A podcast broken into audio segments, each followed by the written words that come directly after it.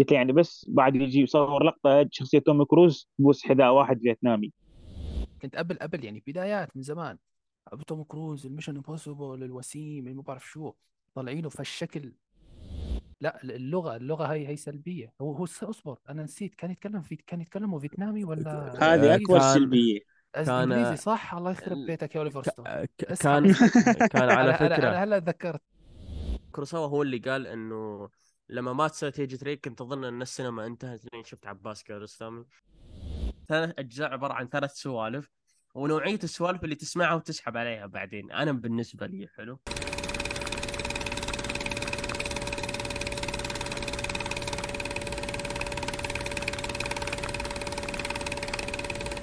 السلام عليكم ورحمة الله وبركاته. يعطيكم العافية جميعا. معكم حسن آه واليوم حلقة جديدة من حلقات بودكاست أسبوعنا سينما. آه الحلقة هنتكلم فيها عن ثلاث ثلاثيات مثل ما هو واضح من العنوان. آه نتكلم عن ثلاثية بيفور، ثلاثية أبو، ثلاثية فيتنام. فسهرتكم معنا إن شاء الله طويلة وأتمنى أنكم تستمتعوا معنا سواء سهران عليها أو الصبح ما راح تفرق. أهم شيء أنك تستمتع وتشاركنا أو تشاركونا آرائكم. أه ولو أنك عم تسمعنا من اليوتيوب لا تنسى الاشتراك وتعطينا رأيك في التعليقات واللايك، بيساعدنا على الانتشار والدعم. ولو أنك تسمعنا من منصات التواصل أو منصات الاستماع يا ريت أنك تقيمنا، هيساعدنا جدا على الاستمرار. ومعاي الشباب الشباب في والله في في واحد معانا من الحلقة الماضية، هذا أسطورة بصراحة ما بنعرف شو ممكن نسوي بدونه، اللي هو الضيف كمان أسيد. شو أخبارك أسيد؟ يا هلا هلا. الحمد لله الحمد لله. بالعكس والله يشرفني، تراني وقت ما تردون أنا جاهز إن شاء الله حبيبي. والشاب كمان يعني عنده شغل ووافق إنه يسجل معانا متأخر حتى. الله يعطيه العافية يا رب. الله يسلمك حبيبي. دللون حبيبي. شو متحمس؟ والله متحمس حيل حيل. حلو حكم جالد حيصير اليوم. أيوة في تسفيل وفي مدح وتطبيل للصبح. إيه صحيح. حلو حلو. ومعانا صديق الدرب المستمر معاي آه إلى الآن وإن شاء الله يستمر أكثر، والوحش الأسطورة سام. شو أخبارك؟ حبيبي حبيبي والله. أول شيء بس بقول شغلة، أنت تعرف آخر حلقة سجلناها أنا وأنت هي برضه نفس آخر حلقة سجلنا معنا وسيد. أيوة أيوة الحلقة ال شو اسمه أخوان ليلى. أيوة أيوة اللي هي الأفلام اللي هي آه إيه كان آه. كانت برضو حلقة، فهو إن شاء الله برضو واحد من رفقاء الدرب معنا في البودكاست. آه إن شاء الله بتكون حلقة نارية هالمرة، خصوصا إن الثلاثيات خلنا نقول إنها منوعة بشكل كبير، فبنتطرق لها يعني بنسولف عنها كثير. بالضبط بالضبط. هذا سؤال ممكن يجي مثلا ليش اخترتوا الثلاثيات هاي آه يعني بالذات. بصراحة إن إحنا اخترنا الثلاثيات إنه ما تكون أغلب الشباب السينمائي يتكلموا عنها، يعني ثلاثيات نوعا ما منسية خلينا نحكي، إلا ثلاثية بيفور. يعني ثلاثية بيفور يمكن أكثر ثلاثية مشهورة فيهم. حاولنا إنه نجيبها بس يعني كنوع من الموازنة ما بين المشهور والغير مشهور. يعني ثلاثية فيتنام ممكن آه وكنوع كنوع هي من الموازنة بالنسبة لي والتنوع. يعني مثلا ثلاثية فيتنام ترى ما هي مرتبطة بالقصص بس إنها تتكلم عن حرب فيتنام باختصار، ولأنه مخرجها واحد، فولأن في أصلاً نوعية من من ثلاثيات الأفلام اللي تكون زي كذا، ولأن المخرج واحد ويتكلم عن موضوع أو قالب معين، وفا فدائماً يعني ينسبون أن هذه الأفلام الثلاثة هي عبارة عن ثلاثية تابعة للمخرج، نفس حقت إدغار رايت مثلاً، أو أو أو مثلاً نفس ثلاثية شو اسمه تيشي قهرة نتكلم عنها في السينما اليابانية. مم. فهو نفس الأسلوب نفس القالب، هذه موجودة في فيتنام وبيفور، يعني اللي هي ما هي مرتبطة أصلا ببعض، بس يعني ما هي مرتبطة بشكل كبير أتكلم. آه لكن لو شفت مثلا الثاني راح راح ما راح تأخذ المنظور الأول نفسه مع الفيلم الأول. وثلاثية أبو اللي هي نفسها الثلاثية العادية قصص مكملة لبعض، فاهم؟ فهي كلها منوعة. آه زي ما آه. يعني. حاولنا نطلع من برا هوليوود، يعني ما م-م. ما ما تقلنا ما جبنا اثنين من برا هوليوود ووحده هوليوود، قلنا خلينا وحده بس بكفي. وثلاثيه ابو بصراحه من زمان يعني عن نفسي عن نفسي انا من زمان متحمس اني اشوفها، ولا لما نجي عنها راح اسب في ال في, ال في الكلام يعني. فاتمنى انكم تستمتعوا في في الحلقه ان شاء الله، تستفيدوا اذا في معلومات او في شيء ان شاء الله. فشو تحبوا تبداوا؟ هل عندكم آه، شيء معين ولا نبدا ب- آه، بش- يعني عشوائي؟ انا انا انا انا انا اقول ايه، أنا اسلم يلا اسلم يا انت. وسام. لا لا اسلم اسلم خلاص خلاص، انت واحد منا أه حبيبي، انا اقول نبدا بمال فيتنام ابانيه هذا اللي كنت بقوله. معك. صراحه انا أنا كنت بقول فيتنام.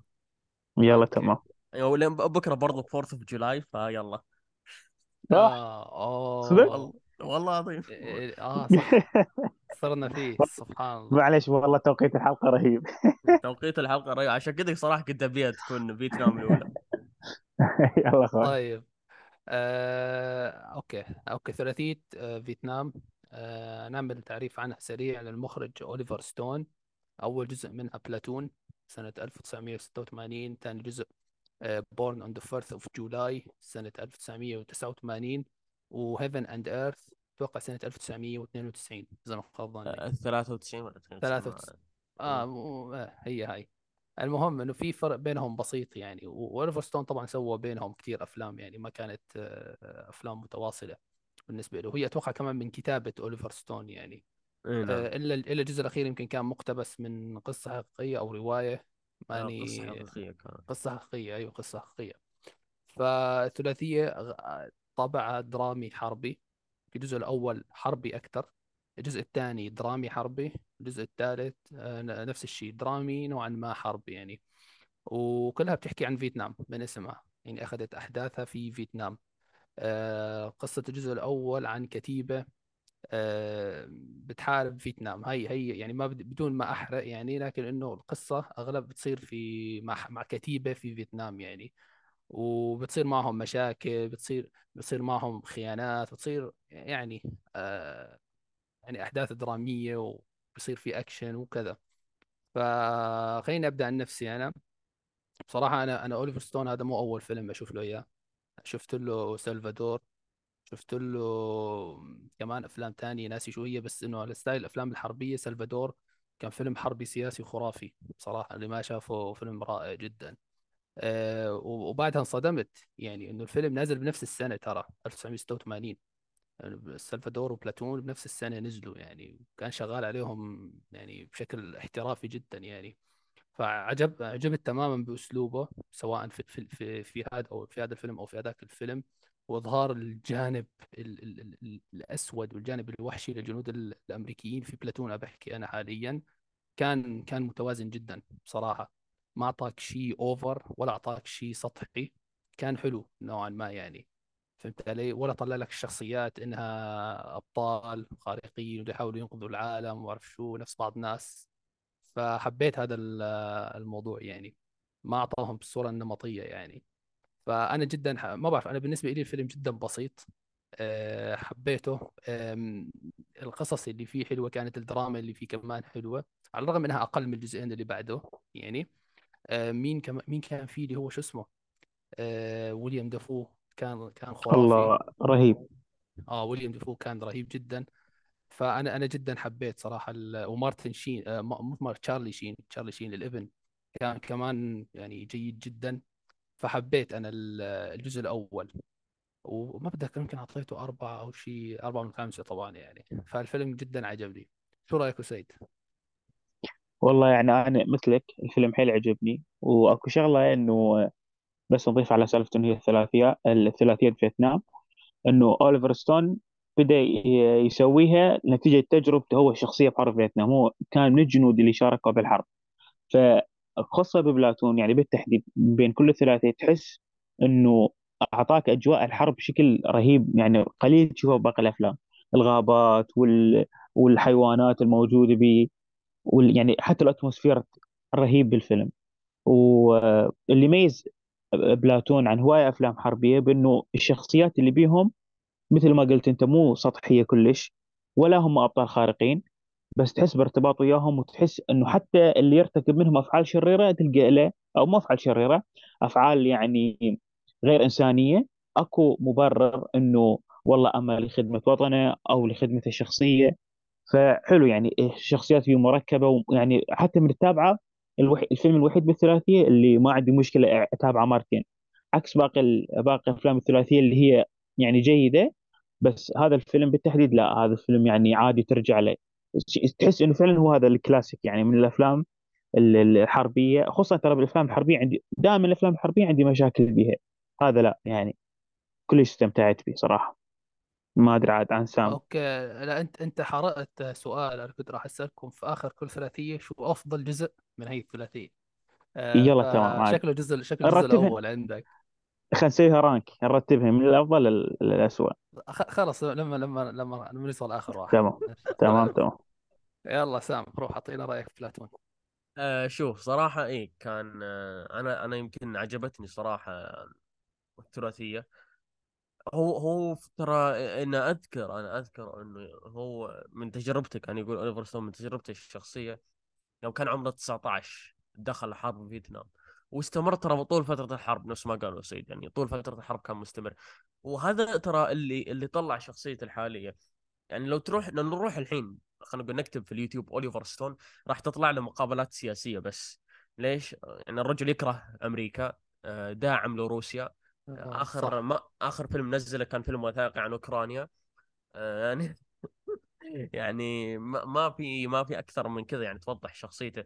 وهذا الشيء ترى يوضح في الثلاثيه، الثلاثيه فيها قالب متشابه غير انها تتكلم عن فيتنام، اللي هو يوضح لك كأن كان الشعب الامريكي مخدوع، كان كذا مضحوك عليهم صح. آه شو اسمه يوضح لك كيف الجنود كانهم حتى في الثلاثيه اي شخص يشوف اي فيلم من افلام الثلاثيه لازم يظهر لك آه سواء كان البطل او واحد من الشخصيات عباره عن شخص ضيع شبابه في الحرب.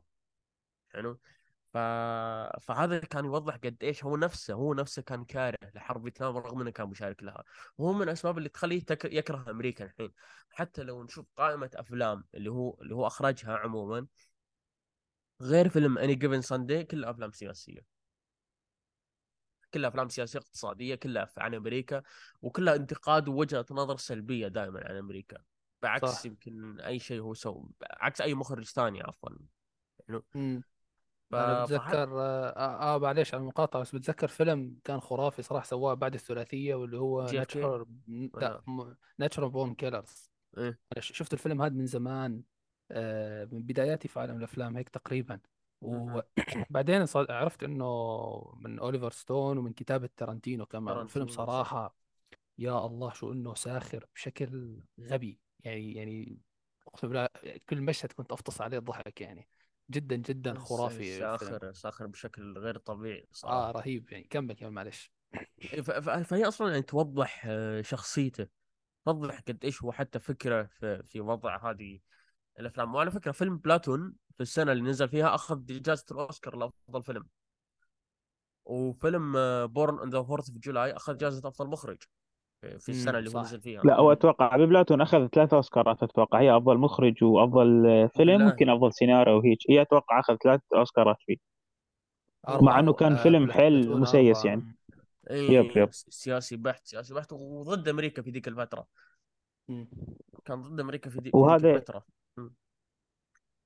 كلامك هسه الحين يعني مدخل مثالي على الفيلم الثاني اللي هو البورن فورث اوف جولاي. يعني هذا الفيلم الثاني اكثر فيلم تتجلى به شخصيه أوليفر ستون اللي هو شخصيه توم كروز، لانه داخل داخل بالبدايه بشخصيه الجندي المتحمس اللي انا اريد انقذ بلدي وانا اريد اسوي البطولات هاي، وهاي الفصل الاول الفصل الثاني من الفيلم لا هو ناقد وش قد انه كان مخدوع وش قد كان الافكار اللي بمخيلته مو مثل ما هو كان يتمنى يعني. فشخصيه أوليفر ستون احسها تتمثل بشخصيه توم كروز بالفيلم، مع انه هذا الفيلم انه هو جدا حلو ودرامي اكثر، ولكن يمكن هي يعني من من مشاكله بالنسبه لي بانه كان جدا يعني متملق وحيل يحاول يعني يطلع نفسه مذنب بزياده. يعني حتى كنت واحده واحده من التغريدات واحده من التغريدات كنت اتكلم مع صديق قلت يعني بس بعد يجي يصور لقطة شخصية توم كروز بوس حذاء واحد فيتنامي حرفيا، يعني كان جدا يعني جدا كان مندفع ويدافع عن الفيتناميين هواي. بس بشكل عام لا فيلم جدا جميل واستمتعت فيه حاليا يعني. جدا جميل. أنا يمكن ترى صراحة قبل قبل أشوف الأفلام هذه أه يعني قريت كم كم مقال وكم موضوع كم قصة عن عن اللي صار في حرب فيتنام، واللي صار في حرب فيتنام كان كان عباره عن خساره خسارات متتاليه ورا بعض ورا بعض ورا بعض وكل الرئيس كان يجي لأمريكا وقتها كان يقول حنا فزنا وحنا هزمناهم وحنا سوينا ومش عارف ايش. فهذا حتى توضح دائما في الأفلام اللي جالسة تصير في في اللي هو سواها أوليفر ستون. وأوليفر ستون يمكن لو لو تحس انه هو صناعه بس للامريكان بس. ليش؟ لان مو بكل الناس راح يتقبلون الفيلمين هذول او حتى الفيلم الثالث Heaven and Earth يعني، ولا ولا كل الناس يمكن راح يفهمون الجو العام لانه هو مسيس بزياده. يعني مثل شو فيلم تشوف عشان تستمتع ما اتوقع. بلاتون ايه بلاتون حنستمتع اكيد يعني، لكن بورن على الثاني على الثاني ايه انا انا جدا استمتعت بصراحه. انا احكي لك ليش. انا بدايتي من الفيلم، اول ما عرفت الفيلم شفته في قناه واتش موجو دوت كوم بتاع التوب عشرة هذا. فشفت لقطه لتوم كروز، هو كان شعره طويل يعني ما بدي احرق شو شو صار يعني، بس كان شعره طويل هيك وعم يحكي على الميكروفون. فانا اسمع قلت اوف مايكرو توم كروز المشن امبوسيبل. كنت قبل قبل يعني بدايات من زمان أبو توم كروز الميشن امبوسيبل الوسيم اللي ما بعرف شو طالعينه فالشكل ال ال ال يعني شكل باين عليه فعلا انه واحد له ستين سنه ما تحمم، له ستين سنه ما راح الحلاق متضارب معاه. فشكل يعني جدا جذاب انه يشدني اشوف الفيلم. لكن بعدين اجلت لفتره طويله المش... وقت المشاهده واجا وقت تصوير الحلقه هاي. تمام بصراحه يعني توقعاتي كلها الحمد لله انا ما خابت، كانت فعلا بالمستوى اللي كنت متوقعه. أنا عن نفسي أنا جدا حبيت الفيلم، يمكن هذا أفضل فيلم إلي في, في, في الثلاثية يعني بصراحة. فالدراسة فاجأتني أنت قلت أفضل فيلم الثلاثية. أنا أنا جدا حبيت الدراسة اللي قدمها أوليفر ستون بصراحة على الشخصية هاي، معاناة على كل المستويات، على المستوى ال ال ال ال سواء المستوى اللي هو الحربي أو المستوى العمل يعني، أو حتى مستوى العائلة كان عنده معاناة. شخصية شخصية جدا عانت من مشاكل بالإيمان، بالوطنية، مشاكل جسدية ونفسية وغيرها. ف يعني ما ما كتير تعمق في, في ما حب يدخل لك الفلسفة والأشياء هاي، خلى شخصية واقعية فعلا كأي شخصية ممكن تروح الحرب وترجع، شخصية عادية جدا. فهذا الشيء خلى شوية بساطة يعني عند ال آه تفضل. لا ما ما ما حبيت أقاطعك صراحة يعني، بس أه جيت أسألك عن إنه رأيك اللي صار بفقرة يعني فترة المكسيك البارت اللي صار بالمكسيك. فأنت تتذكر تخلص فيها... حتى أقوله. أيوة أيوة هي فترة أوكي ممكن ما كتير أه يعني شدت بعض ناس، بس هي فترة بيمر فيها كتير من الجنود الفيتناميين، وك... وموضح لك هذا الشيء إنه كان في كتير غيره يعني من نفس الحالة اللي هو فيها. فهمت علي؟ يا أخي بس أنت ما تحس إنه صار يعني هو الفترة صار فيها تناقض، إنه الفيلم كان يحاول إنه يبين نظرة الأمريكان سلمية تجاه الحرب، بس وبنفس الوقت طلع المكسيكيين بصورة سيئة. ما أعرف حسي صار تناقض مفارق غريب إنه هلا هلا في ناس سيئين في كل بلد نتفق على صحيح أكيد تمام؟ أكيد أكيد أيوة. فهو أكيد بس... ما قصده يهاجم كل المكسيك صح ولا لا؟ صحيح بس يعني ولا آه ولا شيء ولا بنت مكسيكية كانت يعني عقلانية ولا شخص مكسيكي كان عقلاني.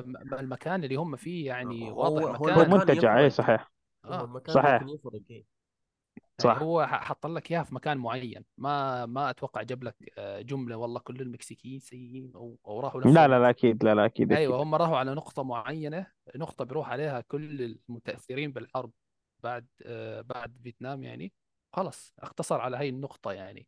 فأنا شايفه جدا بالعكس موزون، وحاول قدر الإمكان إنه يحصر الدائرة بعدد معين يعني أو بفئة معينة.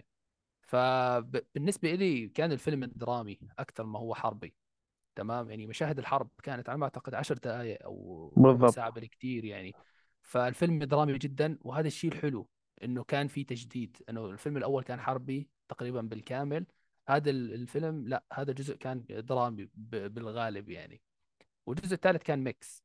فأنا حبيت أكثر هذا الجزء، فهي بحكيها من الآن تمام.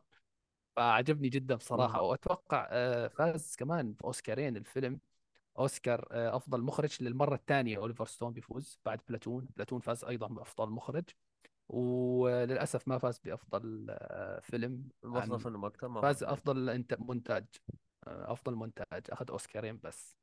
سام اعطينا رايك. اه هو صراحه بورن اند ذا فورث اوف جولاي، انا انا بما انك انت قلت انا برضه اقول انه هذا افضل فيلم لي في الثلاثيه.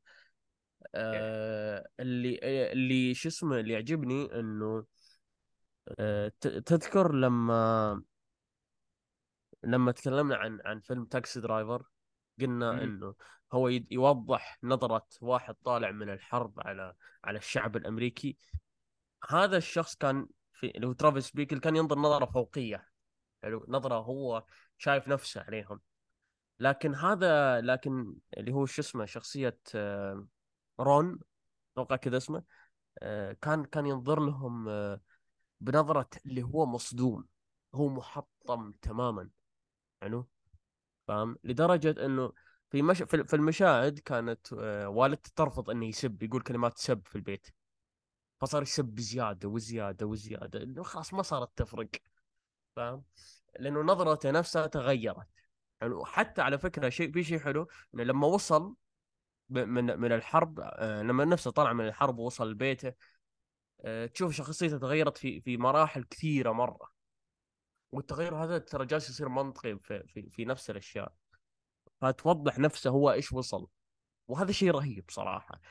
أه انا اشوف الفيلم صراحه عبقري في في اخراجه وفي نظره المخرج اصلا له.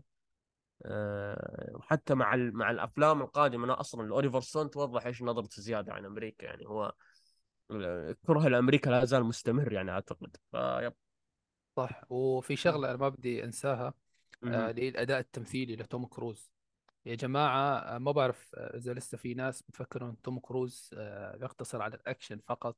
هذا الفيلم يا ساتر على الاداء اللي قدمه. اتوقع فاز جولدن جلوب افضل ممثل، يعني للاسف ما فاز اوسكار، لكن فعلا زاد من قيمه الفيلم بشكل خرافي. اداء درامي جبار جدا سواء نص الفيلم الاول او الثاني. اه يا أخي هو توم كروز يحتاج كريدت أكثر، يعني صح هو من أشهر الممثلين بتاريخه وحتى اللي ما له بالأفلام يعرف منه توم كروز، م. بس دائما ياخذ المخاطرات اللي ياخذها بمسيرته ما يسويها أي ممثل ثاني.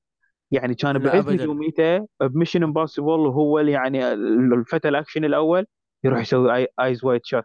من يسوي هيك مخاطرة بهوليوود كلها ما حد يقدر يسوي غيره، ما في أحد يقدر يسوي غيره. وغير هذا و... حتى حتى أفلام الأكشن ميشن امبوسيبل وغيره هو تحسه يعرف كيف يخليها ترند، يعني والله كذا أو فجأة والله فنان. ح... على فكرة حتى لو ما شفنا الفيلم إحنا نعرف اللي أو فجأة توم كروز نط من فوق برج والله بالضبط اللي هو اللي هو يعرف كيف يسوق فيلم. حتى فيلم الجديد توب جان مافريك هو صوره في أوه. فترة إيه هو صوره في فترة ما بعد الكورونا، وقدر ينجح في فترة ما بعد الكورونا، فهو يسوي مخاطرات وينجح فيها.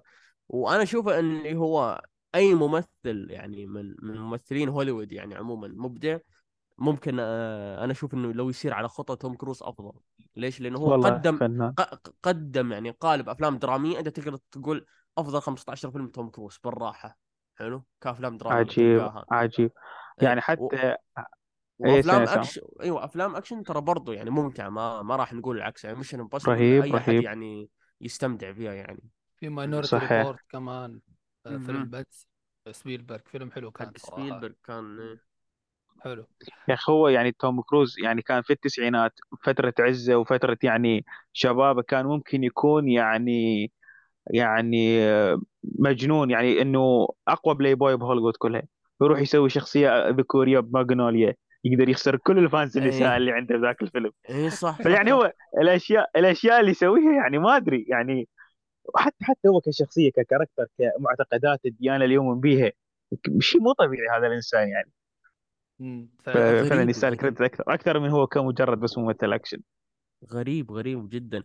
هو هو شو اسمه هذا عاد انا كنت بقولها بصراحه على هذا الطاري لما لما حسن نتكلم عن اداء، انه عندنا نظره خصوصا في الفتره الحاليه عن توم كروز انه ممثل اكشن بس، لكن لو تشوفه اداء في ماغنوليا. على فكره اول فيلم درامي انا شفته توم كروز كان ماغنوليا، كان اكثر شيء كان اكثر شيء عجز يدخل مخي وقتها ان توم كروز يسوي زي كذا فماغن فاحنا نشوف يعني ماغنوليا ولا مثلا ايز وايت شوت اللي برضه كان غريب جدا انه يجيب زوجته نيكول كيدمان معه، او مثلا حاليا ايوه صح فيو جودمان بورن ان ذا فورث اوف جولاي برضه في في تنوع, في تنوع رهيب حتى في في افلامه, وتحس انه ما يعاني من هالشيء, ما ما يعاني ابدا, حتى ما تحس انه يدخل في اجندات, ما يدخل في مواضيع, ما يدخل في سياسات مختلفه. لا هو يعني صناعه الافلام, حتى الغرابه اللي هو يسويها بحياته ما يدخلها في صناعه الافلام.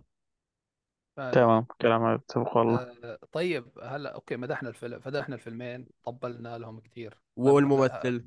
آه... ايوه, هل في سلبيات انتم شايفينها في, في الفيلمين هدول؟ الفيلم الثالث انا بعرف انه عندكم كثير كلام عنه, لكن اول فيلمين انا انا عندي صراحه سلبيه عن الفيلم الثاني اللي هو بورن فور جولاي. على على الرغم اني بحبه اكثر من الاول, لكن للاسف الحوارات كانت قليله جدا.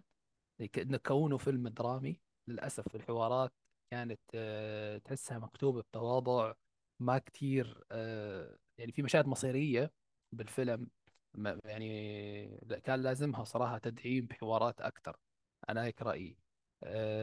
كان بي... انا انا بدي اشوف الفيلم ساعتين وثلث الفيلم ساعتين وثلث يعني صراحه شيء غريب انه ما فيه الحوارات القويه, هاي الحوارات اللي بتشرح حاله الشخصيه مثلا ما بين طرفين الى اخره, يعني خصوصا الحوارات العائليه. انا كنت اتمنى حوارات عائليه اكثر صراحه, يعني ممكن اوكي اعطونا جانب معين نوعا ما بسيط, لكن كنت اتمنى اكثر يركز على الجانب هذا أوليفر ستون صراحه. أنت بعد ما قلت الكلام يعني ممكن أتفق إياك إنه بنرجع أخذ نظرة, ما أتذكر إنه أكد حوارات يعني, بس الحوار اللي مريد نحرق بس عشان بالفترة الأخيرة من الفيلم كان مع عائلة معينة, كان حوار رهيب يعني, بس ما يعني هم نفسك ما ما أذكر الحوار يعني يعلق بالذاكرة. وبس إذا أريد أذكر السلبية ثاني, أرجع أشوف المراجعات اللي كاتبها, كتب كاتب إنه, وهسه فعلا ذكرت إنه يعني حل الفيلم بمبالغات بكل شيء. مو أقصد مبالغات بالأكشن هاي, لا أقصد يعني مبالغات بتوصيل الرسالة, مبالغة تطور الشخصية. هو الفيلم صارخ, تحسه فيلم ميلودرامي صارخ, يريد يوصل رسالته بأي طريقة ممكنة. ممكن هذا الشيء يعتبر شيء إيجابي, إنه هاي هي هاي وسيلة الفيلم لتوصيل الرسالة. ممكن يعني شخص ممكن يشوفها شخص شغلة سلبية, لأنه الفيلم يعني بمبالغات, مبالغة درامية يعني إنه يهول كل شيء ويعظم كل شيء, والشخصيات تتطور بسرعة على مو بس توصل رسالة معينة. فايس هاي ممكن السلبية اللي عندي بهذا الفيلم. شوف آه يعني اختلف معك قلبا وقالبا بصراحة. أنا ما ما شفت أي مبالغة, بالعكس والله كان يعني ممتاز بالنسبة إلي. توصيل الرسالة بسيطة. أنا شوف كم كم صار مع اللي صار بس كم لا لا هو كم مشهد مثلا يطلع لك مثلا بعد كذا كم سنة, بعد كذا أسبوع ما أعرف إيش, ويطلع شخصية إنه بنظرة معينة بفكرة معينة. فهل ما أعرف تعتبر ممكن تعتبرها إيجابية يعني أنت؟ بس أنا من أثناء أتابع يعني أنا متابع فيلم شوي يصير مدة ساعتين ونص, فأريد لا أريد شيء شوية ينطبخ بشكل أحسن يعني. ما بعرف آه أنت رأيك واحترمه, بس أنا شايفه بصراحة وازن, حاول يوازن قدر الإمكان آه تحول الشخصية, تطورها إلى آخره, الأشياء اللي بتدخل على حياته منها أنا شايفها ممتازة صراحة. إلا إلا الجانب العائلي هو يمكن أكثر جانب شوي ركيك من ناحية الحوارات طبعا. عدا ذلك يعني كان ممتاز بالنسبة لي. سام شو عندك سلبية أو شيء؟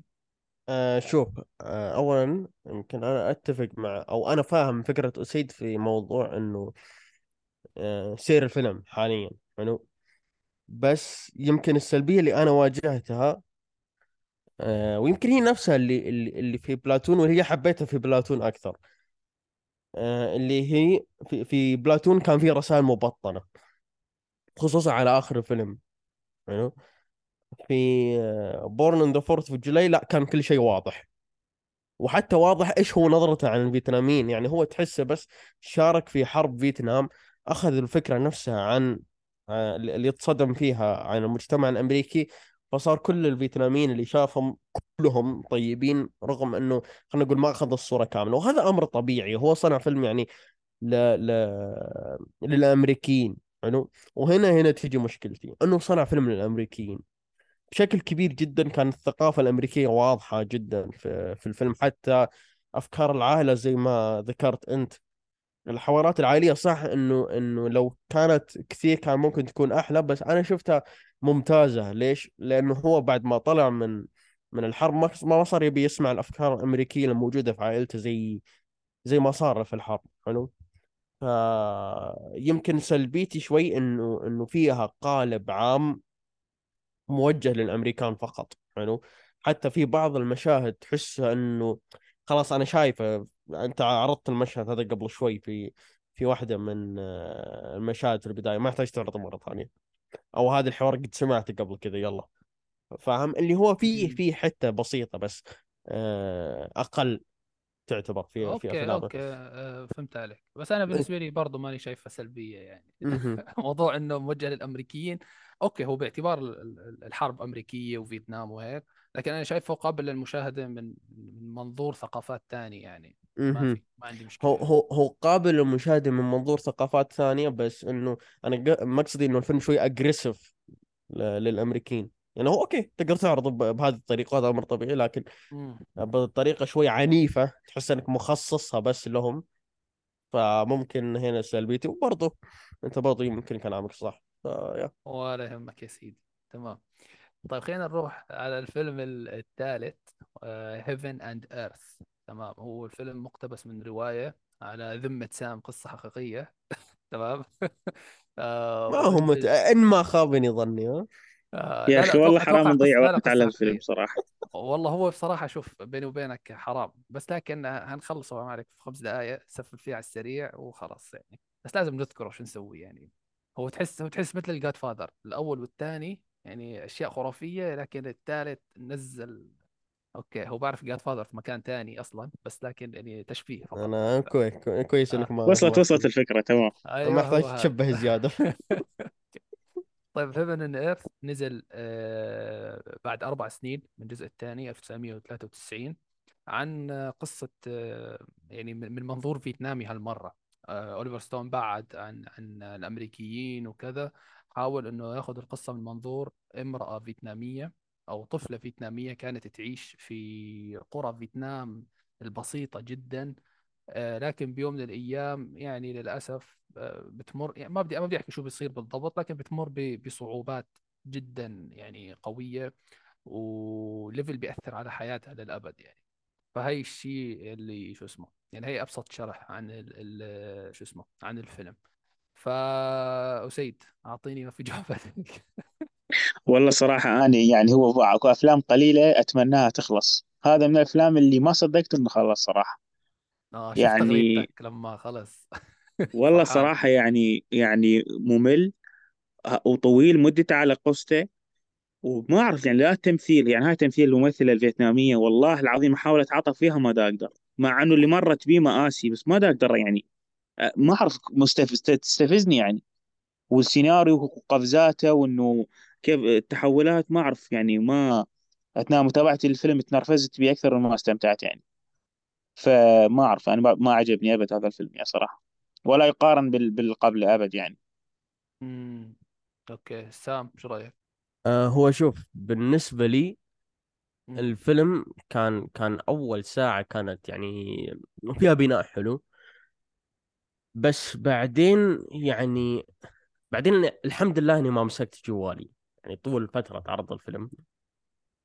ليش؟ مم. لأنه كان كان في بناء، كان في قالب كبير جالس يطلع، بس في نفس الوقت أنا ماني مهتم. ليش؟ لأنه وأعتقد هذا الشيء يمكن مرتبط ب... ب... بأني لأني شفت الثلاثيتين اللي قبل أو الفيلمين اللي قبلهم، فأنا متوقع نفس الفكرة. الفيلم هذا تحسه شوي كان مختلف بزيادة عنهم ترى، ويمكن هذا اللي أنا ما ما ما حبيته فيه.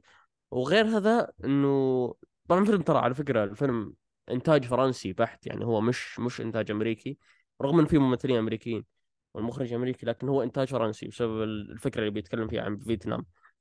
وغيرها ما حسيت انه الفيلم يمكن فيه في شيء يجذبني فيه يعني، لا من تمثيل الفيتنامية حلو، او حتى من تمثيل اللي مثلت دور امها. هو اللي بالمناسبه اللي مثلت دور امها مثلت في مسلسل توم بيكس، وهي برضه حتى تمثيلها كان سيء يعني في الفيلم، بس ما في مشكله. كان كان يمكن بس اللي خلاني اكمل الفيلم تومي لي جونز، غير ما في اي شيء صراحه جذبني للفيلم. طيب شوف أنا ممكن أختلف معاكم إلى حد ما، مرة الحلقة كلها اختلاف من الآن.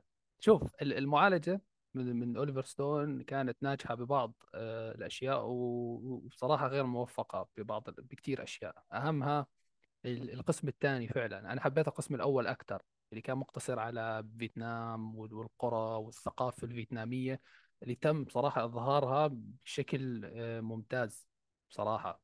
آه، اهم شيء انه تعامل مع اللغه نوعا ما. آه، كان لل- لا اللغه اللغه هي هي سلبيه. هو هو س- اصبر انا نسيت، كان يتكلم في كان يتكلموا فيتنامي ولا هذه آه، اكبر انجليزي؟ كان سلبيه. أز- كان انجليزي صح. الله يخرب ال- بيتك يا اوليفر ك- ستون، ك- اسحب. كان كان على انا انا فكرة انا هلا تذكرت. ك- كان على فكرة كانت تتكلم مع صاحباتها فيتنامي، ومع أمها وأبوها إنجليزي. والله ال- المشاهد اللي هي نفس المشهد، تتكلم فيتنام تتكلم امريكي، و- إيه، نفس و- وشخصيات تفهمها وشخصيات ما تفهمك. وش ما في والشيء ال- منطق ابد. وش والشيء المستفزني الشيء المستفزني ايش؟ انا تتكلم انجليزي احسن مني يعني. اه معلش معلش، انا انا انا كنت مضيع بصراحه. انا اشوف، انا انا بت- انا في براسي بتذكر انه نقطه اللغه، لكن هل كانت اللغه اللي يتكلموا فيها فيتنامي ولا لا؟ لكن بصراحه انا لا، صح تذكرت وذكرتوني انتم. يعني انا بكره الافلام اللي قصصها بتكون مثلا غير انجليزيه بس بيحكوا انجليزي، بس يعني بيحكوا مثل انجليزي و- وانجليزي يعني صحيح، حتى مش آه، مكسر يعني. آه، اي اي بص- فهي عقليه تسليكيه ما بحبها انا بصراحه. يعني انه سلك اي بس والله جدا. سلك. آه، ما ما مثل ذا لاست دول ريدلي سكوت، قصه فرنسيه بس جاب لك ممثلين آه، شو اسمه آه، أم- امريكان ولا انجليز. يعني آه، بس ليش على يعني؟ الاقل على الاقل ذاك العالم كله يتكلمون نفس اللغه في آه، الفيلم، يعني كأنه هو فيلم آه انجليزي. بس هذا لا، يعني هي الممثله نفسها تحكي مع الفيتناميات بال- بالفيتنامي، وبنفس المشهد تحكي بالانجليزي إيه. مع شخصية، والاثنين هم يفهموها. شلون ما مو- اعرف؟ موازنه آه، لا موازنه. لا لا لان لان هذا الشيء يمكن، شوف هذا الشيء انا انا يزعجني فيه. ليش؟ لانه انا مثلا ما اقدر ارجع ل... للمخرج انه والله جاب رؤيه مختلفه. ليش؟ لانه مم. هو هو جاب ممثله، هو فعلا ممثله فيتناميه بالمناسبه، حلو. فهو جاب ممثله فيتناميه، فهو عنده القدره يجيب فيتناميين زياده، حلو. لكن مثلا يجيب ممثله فيتناميه، ال- الام صينيه، الاب مش عارف من فين، فشيء شوي مستفز صراحه يمكن في, في الفيلم. امم آه، حلو. هي بس شوف شوف على م- الموضوع. آه، انا كنت صراحه بدي اسلم. يعني بدي اتكلم بايجابيات، فهمت علي؟ حاول اعطي كم ايجابيه، لكن اول ش- اول شيء لقيته اللغه، وللاسف يعني اللغه طلعت سيئه، يعني تذكرت انها سلبيه. فعلى مستوى الايجابيات ما بعرف، يمكن اماكن التصوير ايجابيه بالضبط. على انا توني والله توني بتكلم عنها، انه ليش الج- البارت الاول اغلب الناس حبيت اكثر من البارت الثاني، لان اللاندسكيب وتصوير المناطق اللي هي المناطق الزراعيه، وهاي صراحه كان حلو، يعني جدا. كنت اه استمتع من التقط الصور بي. البارت الثاني لا والله مأساوي صراحه. اه حبيت. وعندك شخصية آه، تومي لي جونز كانت نوعا ما جيدة، ونهايتها نهايتها كانت خرافية بصراحة. يا اخي بس علاقتهم، يعني علاقه الشخصيات هم، يعني آه آه والله مش ممكن السوء صراحه. آه, آه يعني تعرف لا، على- ال- أنا الحب بحكي من عن اول العلاقة. نظره وهالسوالف ذني تعبانه، والناس سووا لك إياها أنا. اه أنت حرقت، بس يلا معلش الفيلم سيء أصلا. والله حد يشوفه. فما ما ننصح هو هو أبدا. الحلو في هاي الثلاثيه انه ما مرتبطه، فعادي يشوف اول اثنين واترك يعني.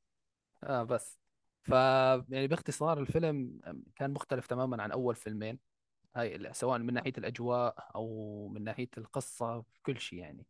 فهذا يعني رأينا باختصار، أتمنى ما نكون طولنا عليكم. بس آه آه، يلا بضيف سيد روح لحظه، بضيف, بضيف شغله بسيطه عليها الثلاثيه، يلا. بانه اكو اكو اقتباس قاله شخصيه كريس تايلور اللي هي البطل مال آه، شخصيه بلاتون، آه، فيلم بلاتون. مم. قال اقتباس، انا بالنسبه لي هو يلخص الثلاثيه كامله، ويلخص نظره اوليفر ستون عن الحرب وعن كل افلامه، اللي هي قا- وقال انه آه، لم نق- نقاتل العدو بل تقاتلنا فيما بيننا، والعدو كان في داخلنا. أوف فهذا الف- حرفيا هذا هو ملخص ملخص ملخص افكار آه، اوليفر ستون، بان هم راحوا يقاتلون عدو واكتشفوا انه العدو هو بداخلهم، وهم نفسهم صح اعداء نفسهم. ف والله. وحتى اللي آه. تا... كمل كمل. وحتى انه آه، وشخص اذا اذا حط هذا الاقتباس بباله وتابع فيلم بلاتون و... و... وفسر هذا الاقتباس على نهايه فيلم بلاتون، راح يكتشف معناه. انت بس آه، استذكر الحرب كيف انتهت، الحرب كيف انتهت بالفيلم، راح راح تعرف معنى الاقتباس هذا بشكل كبير يعني. فيس انا فعلا بالنسبه للملخص يب. فعلا فعلا يعني آه، اق- آه، اقتباسات فيلم بلاتون جميلة جدا. أنا بتذكر كتبت عندي، بس بس ما بعرف وين صراحة، راح عندي بالدفتر، دفتر السحرات تبعي اللي فيه مليون آه، شغلة صار. لكن على العموم أسيد رتب لي ال- آه، الثلاثية. وقع سهله يعني واضحه والله سهله جدا. اللي هو رقم رقم ثلاثة أسوأ شيء اللي هو شو اسمه Heaven and Earth، ورقم اثنين Born on the Fourth of July، ورقم واحد هو Platoon. أوكي أنا نفسك بس اعكس اللي هو الثاني مع الأول صراحة. تمام. لأن لأن يعني أنا أشوف أنا أنا أنا عجبني جدا بعجبني جدا بحب الدراما أكثر يعني بكتير من الحرب، فما بالك لو كانت فيها ثيم حرب وثيم مأساة ومعاناة وشخصيه وكذا، وما يكون مسيس، ما يكون مو مو مسيس، ما يكون في اجنده يعني. هو مسيس بصراحه، مليان سياسه لكن المسيس فعلا. فانا هذا جدا يعني عجبني. حقك والله متفهم اصلا يعني، حتى تقييمهم يعني مو ما معطيهم فرق كبير بينهم يعني.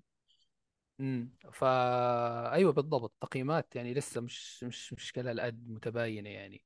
طيب آه بالاخير الثلاثيه اتوقع جابت ستة اوسكار، آه اربعة اوسكار لفيلم بلاتون، واوسكارين لفيلم بورن فورث اوف جولاي، وهيفن اند ايرث اخذ التوته الذهبيه يمكن. لا ما اخذت يا ممزح، لكن ما ما ما ترشح لاي. انا اكد هالمعلومه الخاطئه اكدها. اه اه وفاز اوه على مستوى الموسيقى، الموسيقى كانت خرافيه بهيفن اند ايرث. اي والله صح، والله اتفق صراحه. هو فاز حتى نعطيه كريدت شوي، هو فاز جولدن جلوب افضل موسيقى. اي والله حلوه كانت. حتى اوسكار ما فاز فيها، فاز على جولدن جلوب يعني، شوف كيف. طيب آه... خلينا نروح للثلاثية اللي بعدها، واللي عندنا ثلاثية شو نروح على شو؟ خلي الهندية في النص، حاول نوازن ولا يلا ماشي، يلا نختمها شو اسمه بيفور بيفور. طيب بيفور آه سام آه سام يلا موجود، أعطينا أعطينا ترتيبك للثلاثية. ليه صدق ترتيب آه... ترتيب ثلاثية آه... فيتنام. آه يلا بور بورن اند ذا فورث في جولاي، بلاتون. أوكي. بس هم الاثنين دول خلاص. اه نفسي يعني. اوكي حلو حلو حلو يب. طيب اوكي نروح الان الى الثلاثيه المنسيه حرفيا للاسف، اللي هي م. ثلاثيه آه ابو. في انا كنت يب. كنت كنت قبل قبل ما اعرف آه اول ما شفت الافلام كنت فكرها اي بي يو تريلوجي. طلع واحد اسمه أبو اللي هو البطل. البطل اسمه أبو. آه فشو اسمه ثلاثية من إخراج المخرج آه البنغالي الهندي اللي هو ساتياجيت راي، ومأخوذ من رواية لواحد يعني أتحدى أكبر عالم لغويات يقرأ اسمه يعني. اسمه هذا ما لا تحاول أنك تقرأه أبدا، لا تفكر أنك تقرأه أبدا. هي رواية بنغالية فاكت يا حتى اسمها الأفلام والله صعبة يعني. اي بالهندي بالهندي ايه يعني. انا انا بالقوه قريت اسم اول اسم حتى الان يعني. بس صراحه يمكن انا كده صراحه ثلاثيه اول مره اصلا اسمع عنها كان من كم سنه، ان هي فعلا يعني تعتبر جديده مقارنه بثلاثيه، او خلينا نقول معرفتها تعتبر جديده يعني. ايه ولا هي اقدم ثلاثيه في القائمه عندنا فيس. بالضبط. طيب م- الثلاثيه هي باذر بانجالي او باذر بانشالي سنة ألف وتسعمية وخمسة وخمسين، والفيلم الثاني أباراجيتو ستة وخمسين، والفيلم الأخير The World of Apu ألف وتسعمية وتسعة وخمسين. أبو أه سنسار بالهندي لو تبي يا عيني. مترجم هندي معنا؟ تفضل عليك عليك. كفو كفو. هو شوف أه جنسية الثلاثية صراحة مختلف فيها كتير يعني، في اللي بيحكي هندي، في اللي بيحكي بنغالي. لكن شوف المخرج هو من ولاية البنغال الغربية، تمام صح. هاي تابع للهند. أنا حاولت أشيك سياسيا يعني أو وضعها لأي دولة تابع تابع جغرافيا. آه جغرافيا تابع للهند يعني. أنا هذا اللي شفته حتى على الليتر بوكس كانوا حاطينها ضمن قائمة يعني الأفلام الهندية حتى من التطبيق نفسه.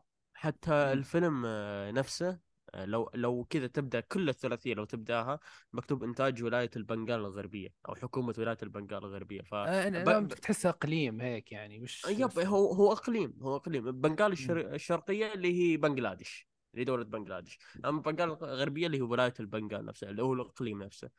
امم ف يعني هاي المعلومية يعني بصراحة. أنت حاب تسميها بنغالية، حاب تسميها هندية، راجع لك الموضوع هذا.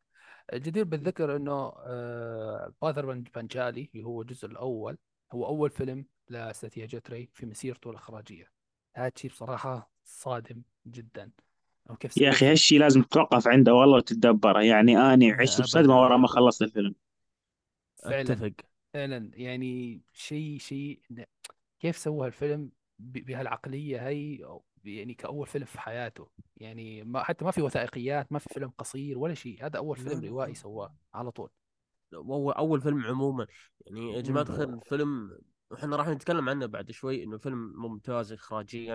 آه، آه، القصه نفسها تدور حول محور ع- كعالم كامل يعني. هو عنده كأن كان لو تشوفه عند مخرج تقول يعني هذا تقريبا مش- عاشر فيلم خمستاشر فيلم، لانه فيه تحس انه فيه خبره اخراجيه كبير في في الفيلم الاول تحديدا يعني. فعلا. فقصته ببساطة، آه، خلينا ندخل في القصة اللي هي عن آه، طفل في في عائلة هندية، أو عائلة بنج عائلة بنغالية، لأن اللغة لغة الفيلم لغة بنغالية وليست هندية. آه، وهو تابع، آه، يعني لا تابع للبنغال، تمام. فقصة الفيلم عن طفل صغير عايش في عائلة ريفية وليست عائلة مدنية حتى، يعني, يعني بيحاول يورجيك أقصى درجات الفقر والتطرف يعني اللي عايشينها. فبتصير معاه مغامرات يومياته وكذا، ولا تفكر الفيلم فيلم آه، يعني سعيد أو فيلم هيك بيدعو للتفاؤل، لا لا أبدا، أنت غلطان بصراحة. أنا كنت مفكر هيك لكن والله نفسي طلع كان انا وجاني كف معدل يعني. والله حرفيا انا أنا الكف اللي جاني انا الكف اللي جاني صراحه مع الفيلم الثاني اكثر من كل الافلام فيها كفوف، اقسم بالله حرفيا ما آه، غير توقعت ابدا طبيعي. يعني. آه، غير طبيعي صراحة، خصوصا لو دخلت بدون ما تقرأ القصة يعني. أنا دخلت اه بدون ما أقرأ قصة طبعا، الكفوف كانت كثير يعني. اه ما انا ما ما بقرا قصص ابدا، لا لا، ولا بشوف تريلرز لافلام قديمه ولا شيء. فحب ادخل على على عماها يعني، واني اكتشف لحالي. فحاولنا نشرح قدر الامكان، او نسطح شرحنا للقصه قدر الامكان، انه يوميات طفل بنغالي او طفل هندي وات ايفر، يعني مع عائلته الفقيره. فانا انا انا عد- انا عن عن نفسي، خليني ابدا. الج- الجزء الاول يا جماعه انا كنت رافع توقعاتي جدا، حكيتها آه للشباب على الانستغرام عندي وكذا. آه فيلم كنت مش آه مش بعرفه من زمان، لكن مأجله، نفس فيلم بورن فورت اوف جولاي، تمام. آه دخلت على الفيلم توقعاتي بالسم مثل ما حكيت، تجربة. وعلى فكرة هذا أول فيلم هندي بشوفه في حياتي، لو اعتبرنا إنه الفيلم هندي، هذا أول فيلم هندي بشوفه في حياتي. ما سبق أن شفت بداية أي بداية فيلم هندي، موفقة بداية آه موفقة ما سبق أن شفت أي فيلم هندي، تمام، بسبب الصورة النمطية اللي على أفلامهم، منها غناء ورقص والأشياء هاي. وبصراحة يعني مو جوي هالأشياء، وبحترم كل شخص بيحب هذا ال- ال- شو اسمه، تمام. فقلت خليها خليها تكون بداية مميزة نوعا ما. الفيلم عليه كلام كتير، وماخذ جوائز، وك- والثلاثية بشكل عام ماخذ جوائز كويسة، وتقييماتها حلوة، و... والآراء حواليها إيجابية. فقلنا يلا خلينا نكون هذا أول فيلم. وفعلا آه وطبعا المخرج كمان صيته واسع، ساتياجيت راي، يعتبر بمث... ب... بمستوى كوروساوا ومستوى فيليني وال... والناس آه، هذول ك- يعني. أصلا اه أصلا مخ- مخرج يعني ساتياجيت راي، أنا ما سمعت عنه مديح آه، الا من المخرجين صراحه يعني. اه هو في ك- في كلام من المعجبين اكيد، لكن مثل المخرجين نفس مثلا كوروساوا، نفس كوروساوا يحب آه، استراتيجية ري، نفس مثلا آه، جدا اه سكورس جدا سكورسيزي، عباس كيارستامي، ومؤخرا ويز, ويز اندرسون. آه، طلع في مقابله تكلم عن قديش صراحه هو يحب استراتيجية ري، ففي شوف تنوع بعت كثير لي من اياها. آه. يب ف... م. ففي ش- تنوع كثير من المخرجين، خصوصا كوروساوا، لان كوروساوا اصلا كتب مقاله عن عن استراتيجية اي ري، او او رساله خلينا نقول عن استراتيجية ري ينعي فيها وفاته لما مات، م. فكانت رساله فيها هو مشاعر كثيره اصلا يعني. هو نفس اللي قال انه اللي يعني الشخص الذي لم يشاهد فيلم لساجد رأي لم يشاهد فيلم في حياته وشغله هيك يعني. آه، هذه هذه اتوقع ان كلمات سكورسيزي تجي على سكورسيزي، بس كوروساوا سكورسيزي كوروساوا اتوقع يمكن ي- آه، ك- كوروساوا هو نفسه اللي قال، هو كوروساوا هو اللي قال انه لما مات استراتيجية ري كنت اظن ان السينما انتهت لين شفت عباس كيارستامي. يب يب اه يب ايوه ايوه كورو- إيه، كوروساوا، هذا هذا كوروساوا. كوروساوا. اي هذا كوروساوا، فانا اصلا يمكن من الاشياء اللي خ- آه، حمسني اني اشوف فيلمه. وغير هذا ثلاثيه ابو انفاكت هي موجوده في قائمه كوروساوا الافضل في مئة فيلم هو شافه. م. ف ف آه... مم. م. فخ- فعليه خليني أك... صيت آه. كبير يعني. اسلم جدا اه بالضبط. فانا انا مشان هيك كمان انه مخرج عليه صيت كبير، وكثير ناس بيمدحوه. فقلت يلا خليني اشوف الفيلم. وصراحة يعني بعد مشاهدتي للفيلم، حرفيا الفيلم الاول، بس الفيلم الاول، تاكدت من شغلتين. انا مره تكون اخر مره بشوف فيها فيلم هندي، يعني بغض النظر اني راح اكمل ثلاثيه او لا، وثانيا انه ساتياجات راي مخرج، يعني مخرج عبقري حرفيا بصراحه. فالثيمات اللي قدمها، خلينا نتكلم عن الاخراج اول شيء. الاخراج راح على قريه قريه قريه بسيطه، هذا يعتبر شيء عادي جدا يعني، فهمت علي؟ انه هي يومياتهم يعني، ما بيحاول يبدع ويبتكر لك شيء خرافي، لا، اعطاك الواقع تبعنا يا غالي، اعطاك اللي هو الحياه الريفيه اللي بيعيشوها الناس، ممكن ممكن في ناس تعيشها الى اليوم الى يومنا هذا يعني، بمختلف بلدان العالم مو بس بولايه البنغال. فصور لك حياه العائله بكل صورها الصعبه، عائله فقيره تعاني من، يعني قدم لك الثيمات التقليديه اللي هي التربيه، العمل، التعليم، الايمان الايمان ركز على جانب الايمان بشكل كبير جدا، والاعتقاد، حال النساء بمثل هالنوع من المجتمعات، وثيمات ثانية اجتماعية حلوة. تمام، فهذا على مستوى ال- ال- ال- ال- الجو العام. الجو العام ممكن البعض ما يتقبله، ما نوعا ما انه يا ما بحب آه، آه، الناس اللي بياكلوا بايديهم، آه، وهذا الشيء على فكرة صرحوا شو اسمه تروفوت آه، تروفوت تروفوت صح اتوقع، فرانسوا تروفوت مخرج الفرنسي، فرانسوا تروفو ايه اه كان كان عم بيحكي ليش اشوف ناس آه، بتاكل بايديها يعني يا زلمه، عم انطر جوازيتك يا زلمه، شو بتسوي يا اخي فرنسي بعد يا اخي، والله الفرنسيين يجي يجبروك تكرههم اقسم بالله. في في حتى مخرجين، حتى في في كات في ناقد فرنسي يتكلم انه انا سماها قصه من العالم الثالث. واو، فمصطلح العوالم، عالم اول ثاني آه ثالث، هاي نرجس شوي نرجسيه نرجسيه بحته. والشيء الشيء اللي يبرد الحر صراحه انه في مقالات هنديه كثير فخوره بثلاثيه أبو، انها فعلا قصه عظيمه من العالم الثالث، انه العالم الثالث عظيم ويحكي قصص ويحكي مأساة وقدم فن. ف فكان كان يعني وضح عقليتهم قديش هو، او نظرتهم خصوصا لهذه الافلام، حتى لدرجه انه لما نعرض باتر بنشالي في مهرجان كان ما في احد كان بيشوفه، ما في احد كان يشوفه ابدا ابدا. أه وانعرض اصلا، كان كان انعرضه بسبب قرار من رئيس وزراء الهند وقتها، لانه كان هو يبي هذا الفيلم يروح يشوف مهرجان، ينشاف في مهرجان كان، بس الهنود ما كانوا يبون فيلم يتكلم عن الفقر في الهند ينعرض في مهرجان كان. فسبحان الله سطحيه في كل مكان يعني، ما في ما في اي احد ممكن يبي يبي ناظر هذا الفيلم ويحبه. ورئيس وزراء الهند اصلا كان كان شغوف بفيلم باتر بنشالي، لان لدرجه كان يقول انه بكى في الفيلم. اوه والله بصراحه يعني انا انا راح اجي للنهايه بعد شوي، راح احاول قدر الامكان لي ما احرق، لا ولكن راح اجي لها يعني. فبالنسبه للشخصيات آه، يمكن هذا الفيلم اقل فيلم آه، ري قدم شخصيات غير تقليديه، ما قدم لك شخصيات بريئه بالكامل ولا شريره بالكامل ولا اي شيء، قدم لك شخصيات آه، كل شخصيه بتحاول تدور على مصلحتها. بصراحه انا شايف بهاي البيئه آه، هذا اقل شيء ممكن يسووه يعني، ما ما قدم لك شخصيات آه، بترضى بالظلم وبالفقر وبتصبر بدون فعل اي شيء. فهذا النوع من الشخصيات بصراحه اللي بحبه، بيحاول آه، يلاقي حلول، اي اي حل يعني، فهمت علي؟ س- آه، مثل شخصيه ال- آه، ولا ما بدي احرق.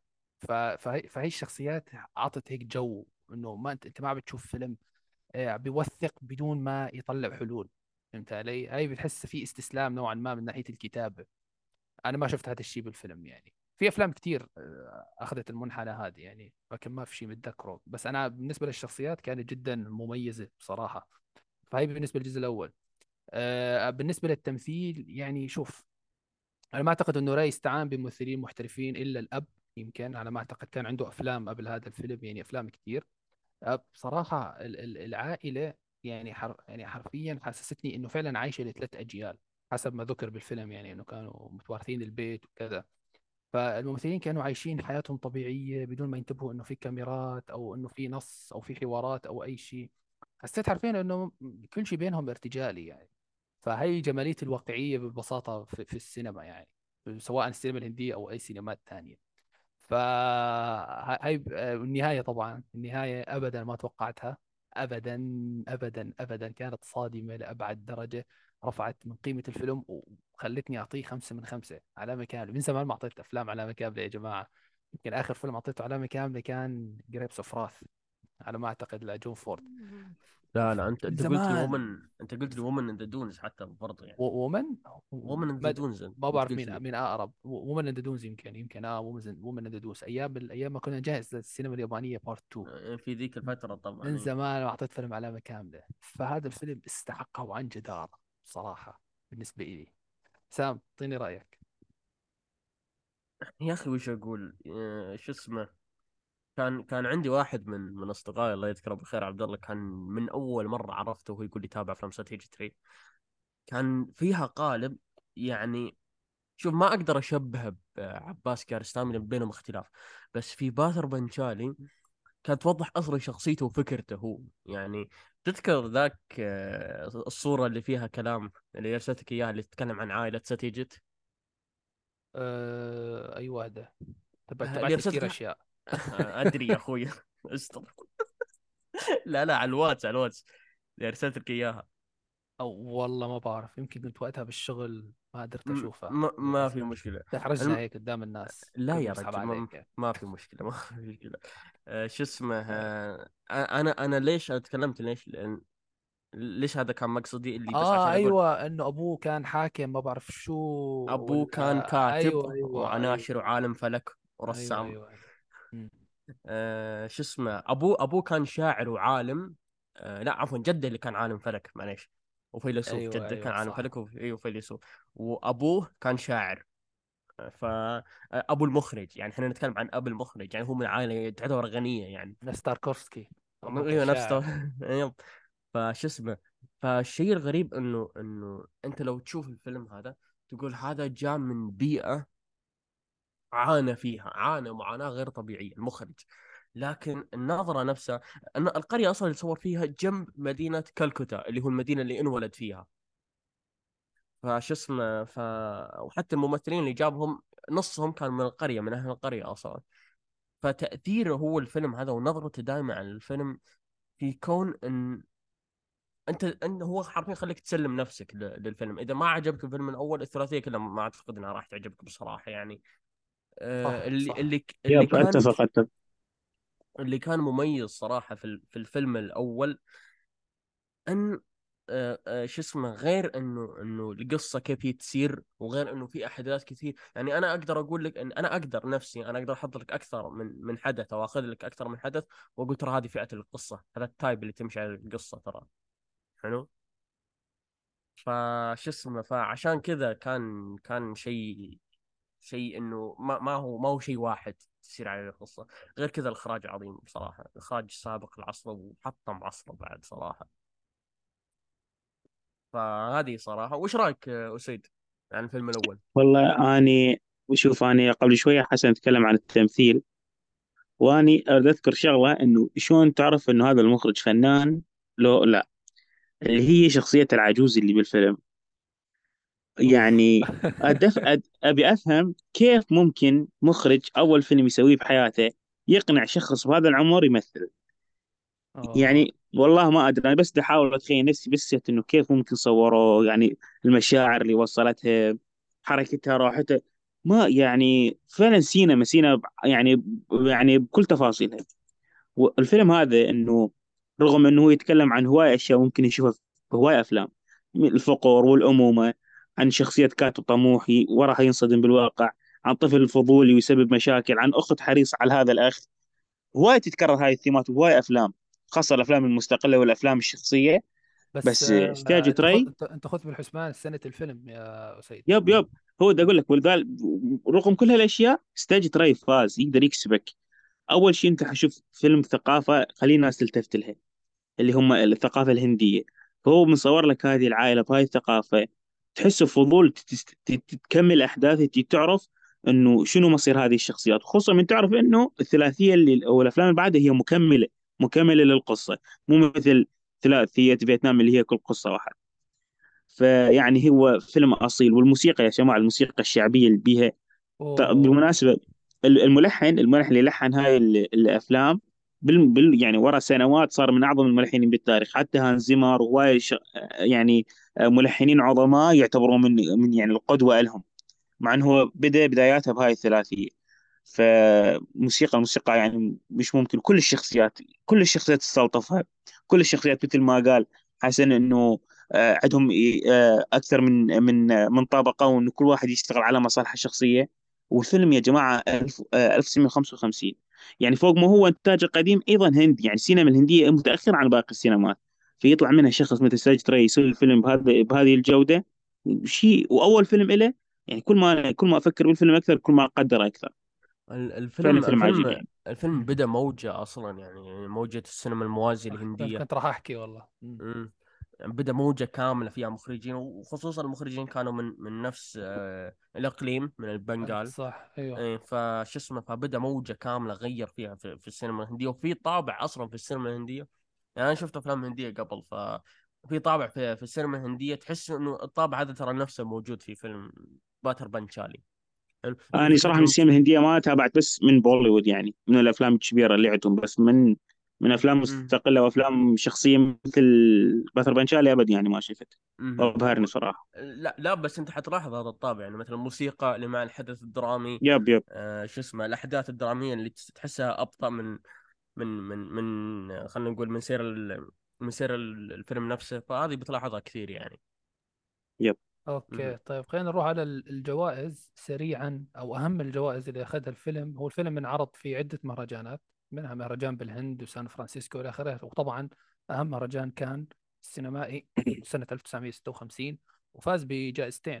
ترشح لثلاث جوائز، منها البالم دور، وفاز بجائزتين بيست هيومن دوكيومنت وجائزه ثانيه سبيشال موشن ما بعرف شو. ففاز بافضل توثيق آه انساني او افضل توثيق انساني، وفعلا كان يستحقها عن جداره. انا ما بعرف الجائزه والله رهيب، يعني اسم الجائزه رهيب صدق، ينصف آه. ينصف الفيلم فعلا، يعني حرفيا يستحقها يعني. طيب الآن راح نروح للجزء الثاني من الفيلم من الثلاثية، واللي هو أباراجيتو. آه مترجمنا تعرف شو يعني ولا؟ استرعنا ما واجهت. اوكي تمام ولا يهمك. القصة اسلامي قصة اه آه، تستكمل رحلة أبو المراهق. هالمرة كبر أبو شخصيتنا طبعا، هون ما في حرق يعني، هو قصة يعني الشخص نفسه هذا بيكبر و بيشوفها بالبوستر يا حسن ما يحتاج اه من البوستر. آه بتكبر أو بيكبر أبو و... وفعلا في ترابط وثيق في الأحداث. يعني ممكن في ناس تسألك آه إنه هل في ترابط ولا لا. الثلاثية اه مترابطة عكس الثلاثية الأولى مثل ما حكى سام. بهذا الفيلم يعني راي بصراحة بيكمل إبداعه بتصوير الحياة الريفية طبعا، وبنفس الوقت حاول يوسع شوي الجو هاد لإضافة مجتمع مدني في ولاية البنغال يعني. فطبعا كله ببساطة شديدة ودقة في التفاصيل وبدون أي تكلف، يعني بتحسوا هيك مثل كوروساوا، مثل الأشياء هدول اللي كانوا في البداية يحاولوا يعكسوا البيئة تبعيتهم، بيئة الساموراي في كوروساوا، أو حتى البيئة المدنية في كوروساوا، البيئة الريفية اللي كانوا يسووها، ومخرجين تانيين كتير يابانيين مو بس كوروساوا يعني. فالشخصيات برأيي اتطورت بشكل رائع جدا جدا، وأهمها طبعا شخصية أبو. شخصية أبو ممكن ممكن التطور هون مو مو كان كيف بدي احكي لك ملحوظ بقدر الجزء الثالث، لكن برضه هون تطوره كان رهيب جدا يعني، سواء على المستوى الدراسي او حتى على المستوى العائلي يعني، والاشياء اللي كانت تصير في العائله يعني. فانا جدا حبيت التطور هذا يعني على مستوى كل الشخصيات. راي بنفس ال بنفس ال نفس الطريقه بيقدم لنا مشاهد او مشا... احداث قاسيه بيقصوا علينا حتى أكثر من الجزء الأول. ما بعرف أنتوا شو رأيكم؟ بتحسوا الصدمة هون أقوى ولا صدمة الجزء الأول أقوى؟ شو رأيكم؟ بدون حق أني أني صراحة أشوف صدمة الجزء الأول أكبر، مع أنه يعني الثاني بعدد أكثر بالصدمات، بس الجزء الأول صدمته أقوى. ليش؟ لأن ما كنت تتوقع الفيلم أنه آه. يروح يتوجه. الفيلم الثاني لا ما, ما أنا كنت أتوقع ما كنت متوقع، بس يعني كنت على الأقل عندك استعداد إنه والله ساجد راي عنده عنده هاي الإمكانية إنه ممكن يروح لهاي المناطق. مم. يعني مع إنه جدا كانت حزينة يعني، بس الفيلم الأول يعني نهاية الجزء الجزء الثاني دمرتني صراحة، بس الجزء الأول آه. لا صدمته صدمته كانت كانت أقوى بهواي يعني. مم. سام شو؟ أنا أنا نفس أسيد صراحة. أنا الجزء الثاني يمكن كان صدمته أقوى لإيش، وحتى تطوره كان واضح، يعني تطور مش بس الإخراجي حتى سير الأحداث أكثر من الجزء الأول بالنسبة لي ترى. امم أوكي. أنا صراحة شوف، أنا الجزء الثاني بالنسبة لي هو فيلم للأم، يعني تتجلى به شخصية الأم بشكل مو طبيعي، وأداء الممثلة كان خرافي يعني. يعني هي شخصية أم أبو بهذا ال... هي ب... يعني بالثلاثية وخاصة بهذا الفيلم عجيبة يعني، عكس أبو، شخصية أبو اللي هو يعني بهذا الفيلم أقل أكثر مرة ما حبيته بيها الصراحة، خصوصا البارت الثاني بيه اللي هو من صار طالب جامعي حيل ما أعرف، صار فيلم تقليدي وصارت شخصية جدا تقليدية، ما أعرف صراحة ما عجبتني. وحتى أداء الممثل كارثي، أداء أسوأ أداء بالسلسلة كلها آه وأداء الممثل اللي لا صح صح يعني، حتى لو كان عندي يعني آه آه يعني مثلا تفهم القرارات أو الأشياء اللي يسويها، بس أداء الممثل خسره وايد من قيمته. بس بس مع ذلك السلسلة أو الفيلم الثاني بيستكمل نفس أسلوب الطرح البسيط والصادم اللي يستخدمه ساجيت راي بالثلاثية كلها. بس تمام تمام أنا جيت أرتب الأفلام بس قلت لا خليها بعدين، خليها الأخير، خلها على الأخير. بس صراحة أنا أتفق مع مع أسيد في موضوع اللي هو أداء الأم هذا، نسيت الصراحة أذكره بالبداية. على فكرة الأم نفسها الممثلة هذه أول فيلم تمثل فيه كان باثر بنشالي، حلو، وفي مسيرتها كاملة مثلت خمسة أفلام ستة أفلام، حلو، وكلها أفلام بنغالية مع مخرجين بنغاليين، يعني هي ما عمرها طلعت من من ولاية البنغال عموما يعني. وحتى آخر فيلم لها آه شو اسمه كان كان أو عفوا هي هي حتى يعني عاشت حتى بعد وفاة ساتياجيت راي ما مثلت أفلام، ما كانت تمثل إلا مع ساتياجيت راي أو أو أي يعني مخرج اللي هو البنغالي مرنال سيل، بغير ما مثلت عموما. امم طيب أعطونا آه... رأيكم بالفيلم بشكل سريع. آه سام ما دامك عم تحكي روح. هل هل عجبك هذا الفيلم أكثر ولا الأول؟ آه هذا أكثر صراحة. أباراجيتو تحسه تحس إن في في كل مرة تدخل على حدث معين أنت مستعد للدراما اللي بتشوفها، وصراحة كان كان فيه دراما جميلة، خصوصا برضو على أداء الأب برضو كان كان جميل جميل آه. جدا. والحوارات الحوارات يا الله الحوارات تحسها تحسه اللي فيه نوع مميز من الأمل، اللي هو أمل تحسه جاب جاب في غير وقته، حلو، اللي هو في في عز المعاناة في واحد يعطيك جملة فيها أمل، طيب ليش؟ حلو ليش الحين يعني تحديدا؟ فالحوارات كده مميزة، فيها طابع غريب وفيها فكر آه مثلا مرتبط حتى بالثقافة الهندية نفسها، يعني آه الثقافة هذه في الثقافة الهندية ترى يمكن يمكن الحوارات هذه احنا لو لو لو ربطناها على ثقافتنا العربية راح راح نفهمها أكثر، يعني أكثر من غيرها صراحة. فحوارات جميلة جدا وفيها معنى عميق صراحة، أكثر أكثر من الفيلم الأول بالنسبة لي صراحة. وطبعا أهم شيء إنه الموسيقى نفسها استمرت من الجزء الأول، ما ما, ما حاولوا يبدعوا زيادة، أعطونا موسيقى تانية، لا خليك عن الموسيقى التانية هاي حبيبي، اربط الذكريات والأشياء هاي وبدون تكلف يعني نفسها. هذا شيء حلو بصراحة، إنه يخلي إنه نفس الجو، ما يحاول يغير عليك الجو يعني، أنا هيك شايف حلو.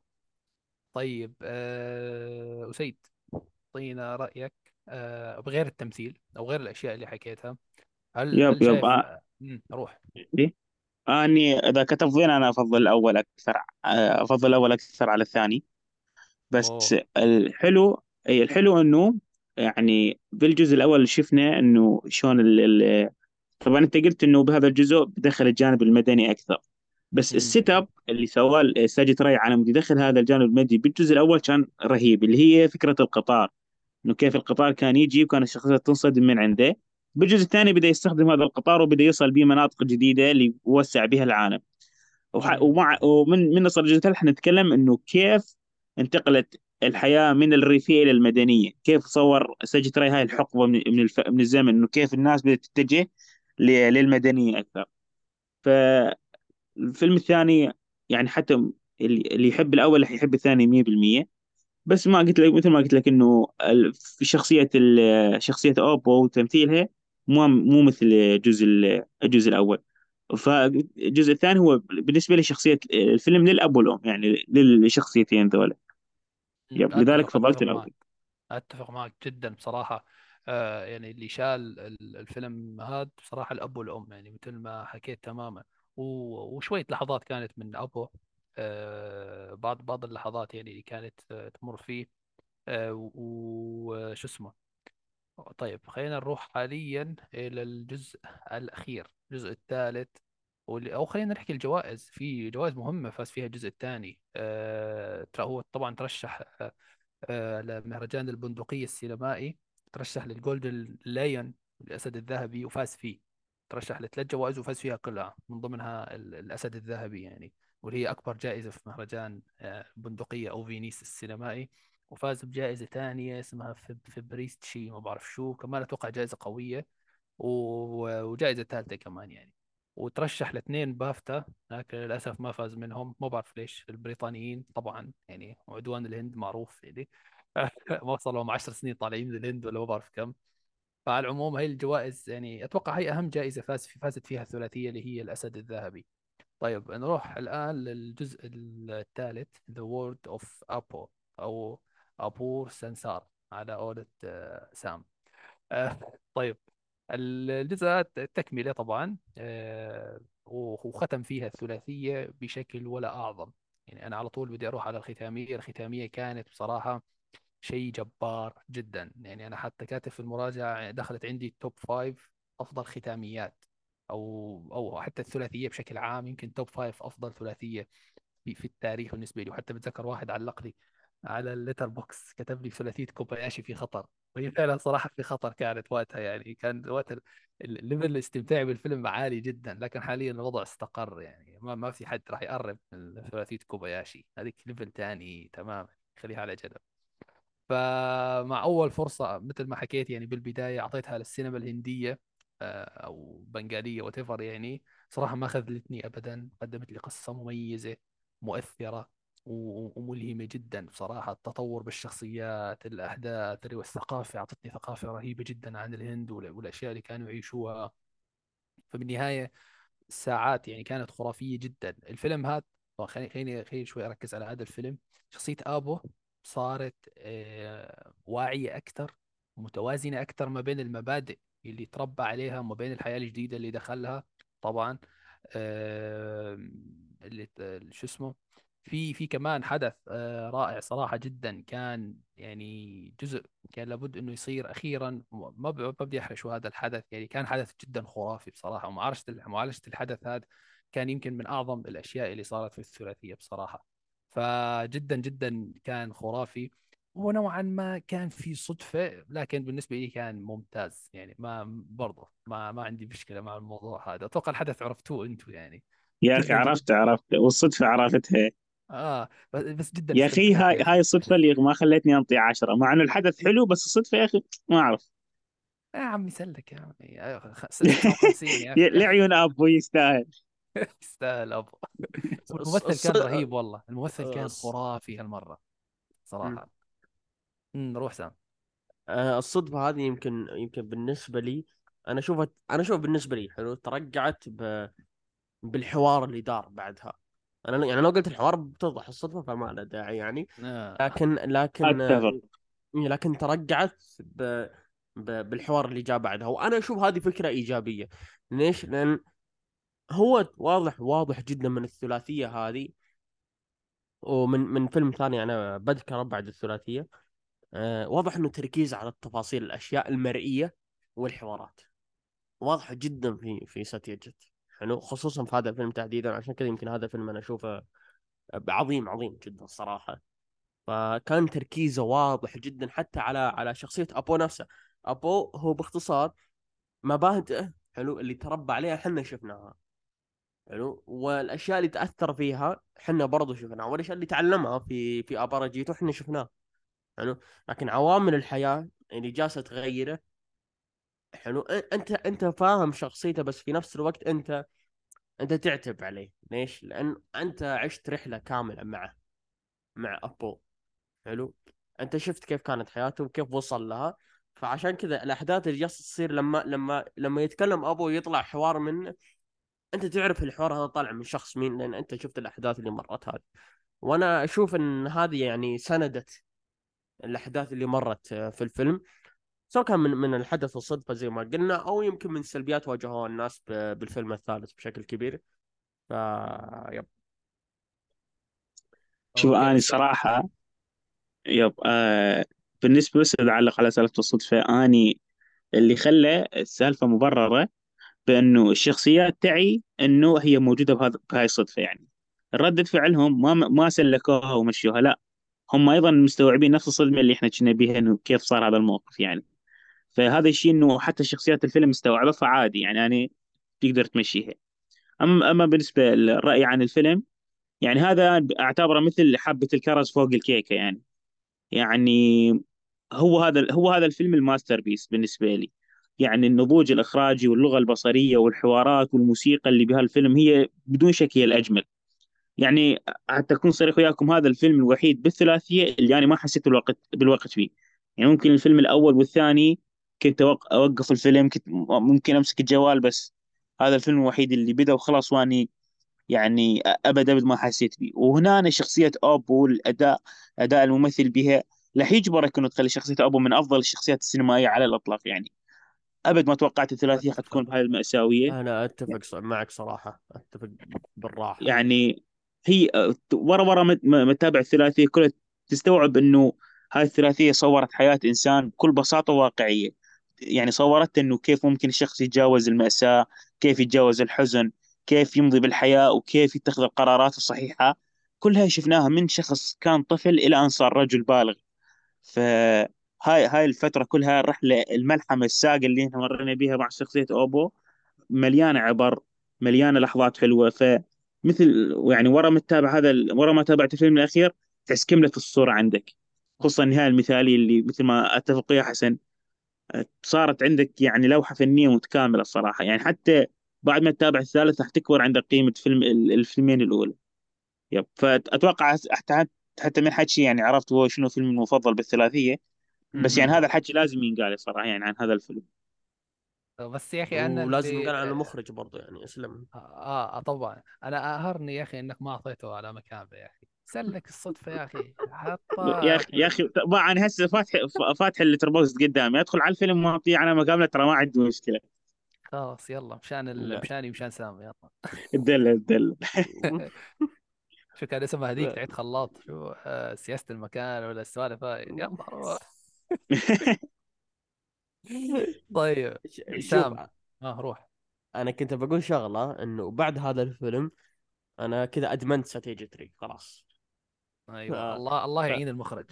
فقلت فقلت بشوف له في اي فيلم، فصدف في وجهي انه في مقطع منزلت قناة اللي هي اكاديمية الاوسكار عن فيلم قصير نزل ساتيجيت ري. الفيلم بدون ولا كلمة، فيلم قصير اثنتي عشرة دقيقة أتوقع، ولا كلمة، عبارة عن طفل غني يلعب داخل قصره وطفل فقير يلعب برا. حلو. أنا اللي كنت بتكلم عنه إنه الإخراج جالس يشرح لك كل الأحداث اللي جالس تشوفها بدون ما يتكلم الطفلين. على فكرة فيلم عبارة عن موسيقى بس، عبارة عن عن موسيقى وموسيقى يعني خيالية، موسيقى خيالية تماماً صراحة. فيمكن هذا الفيلم، على فكرة الموسيقى هذه هو اللي ألفها ساتياجيت راي، اللي موجودة في فيلم اسمه فيلم تو، ويتكلم عن طفلين باختصار زي ما ذكرت، واحد يلعب داخل القصر في مكان غني وواحد يلعب في مكان فقير، وتلاحظ التواجه بين الطفلين أصلاً يعني. ف...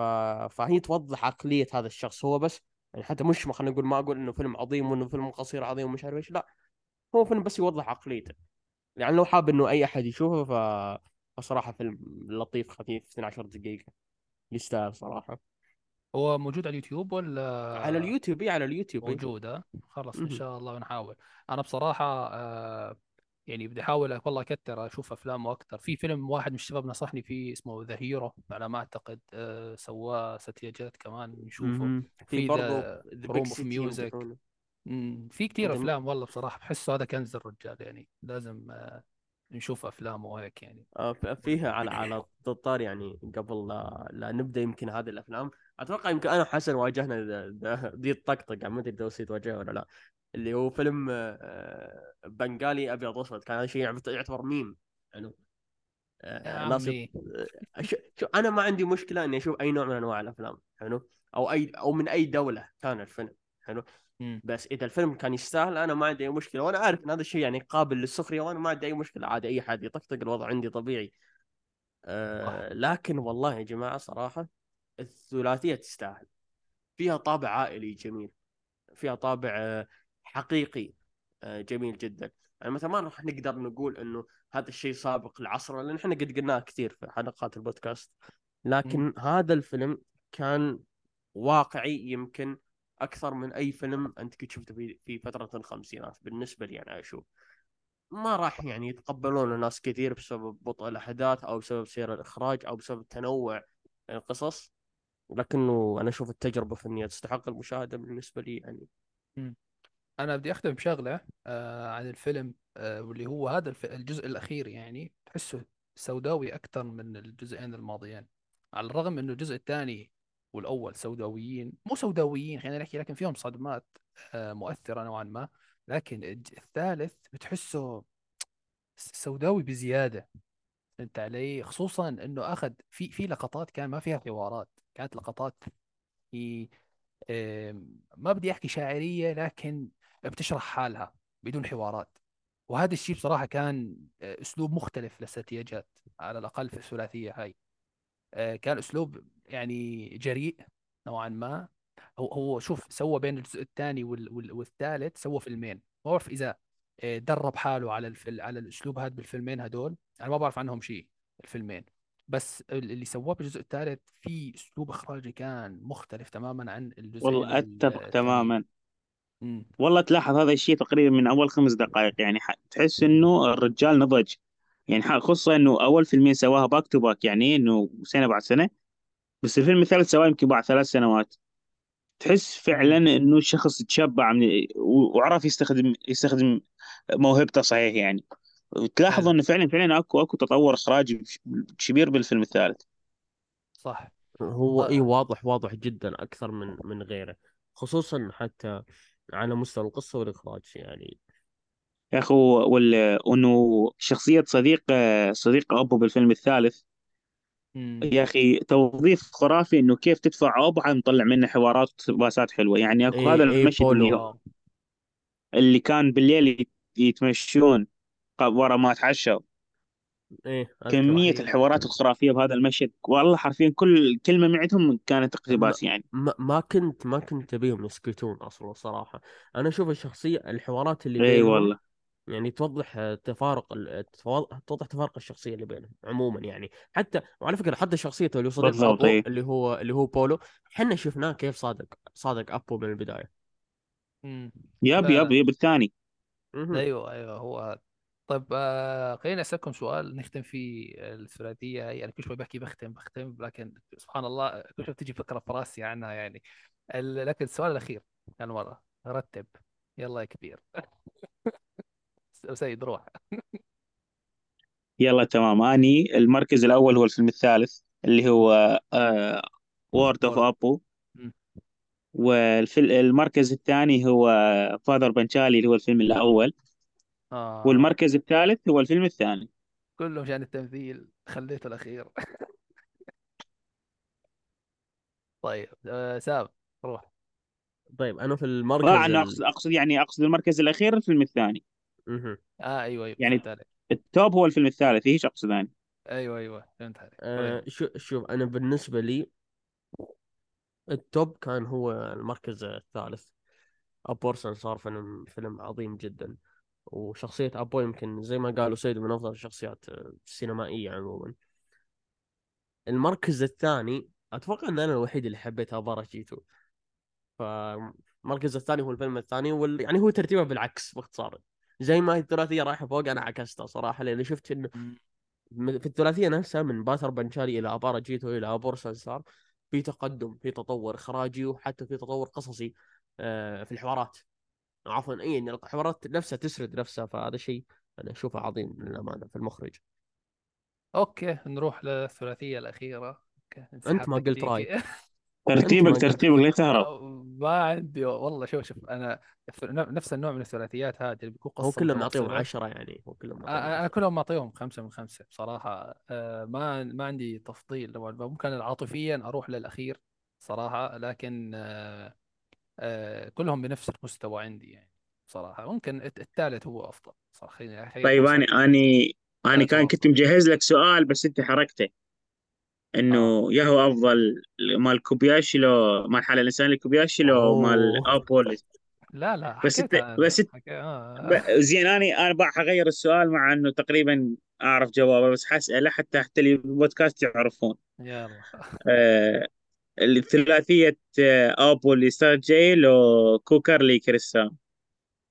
لا ده السؤال. لا لا لا قصدك آه... ثلاثيه بشكل عام مين افضل؟ يب. أه لا لا أه أبو صراحة آه.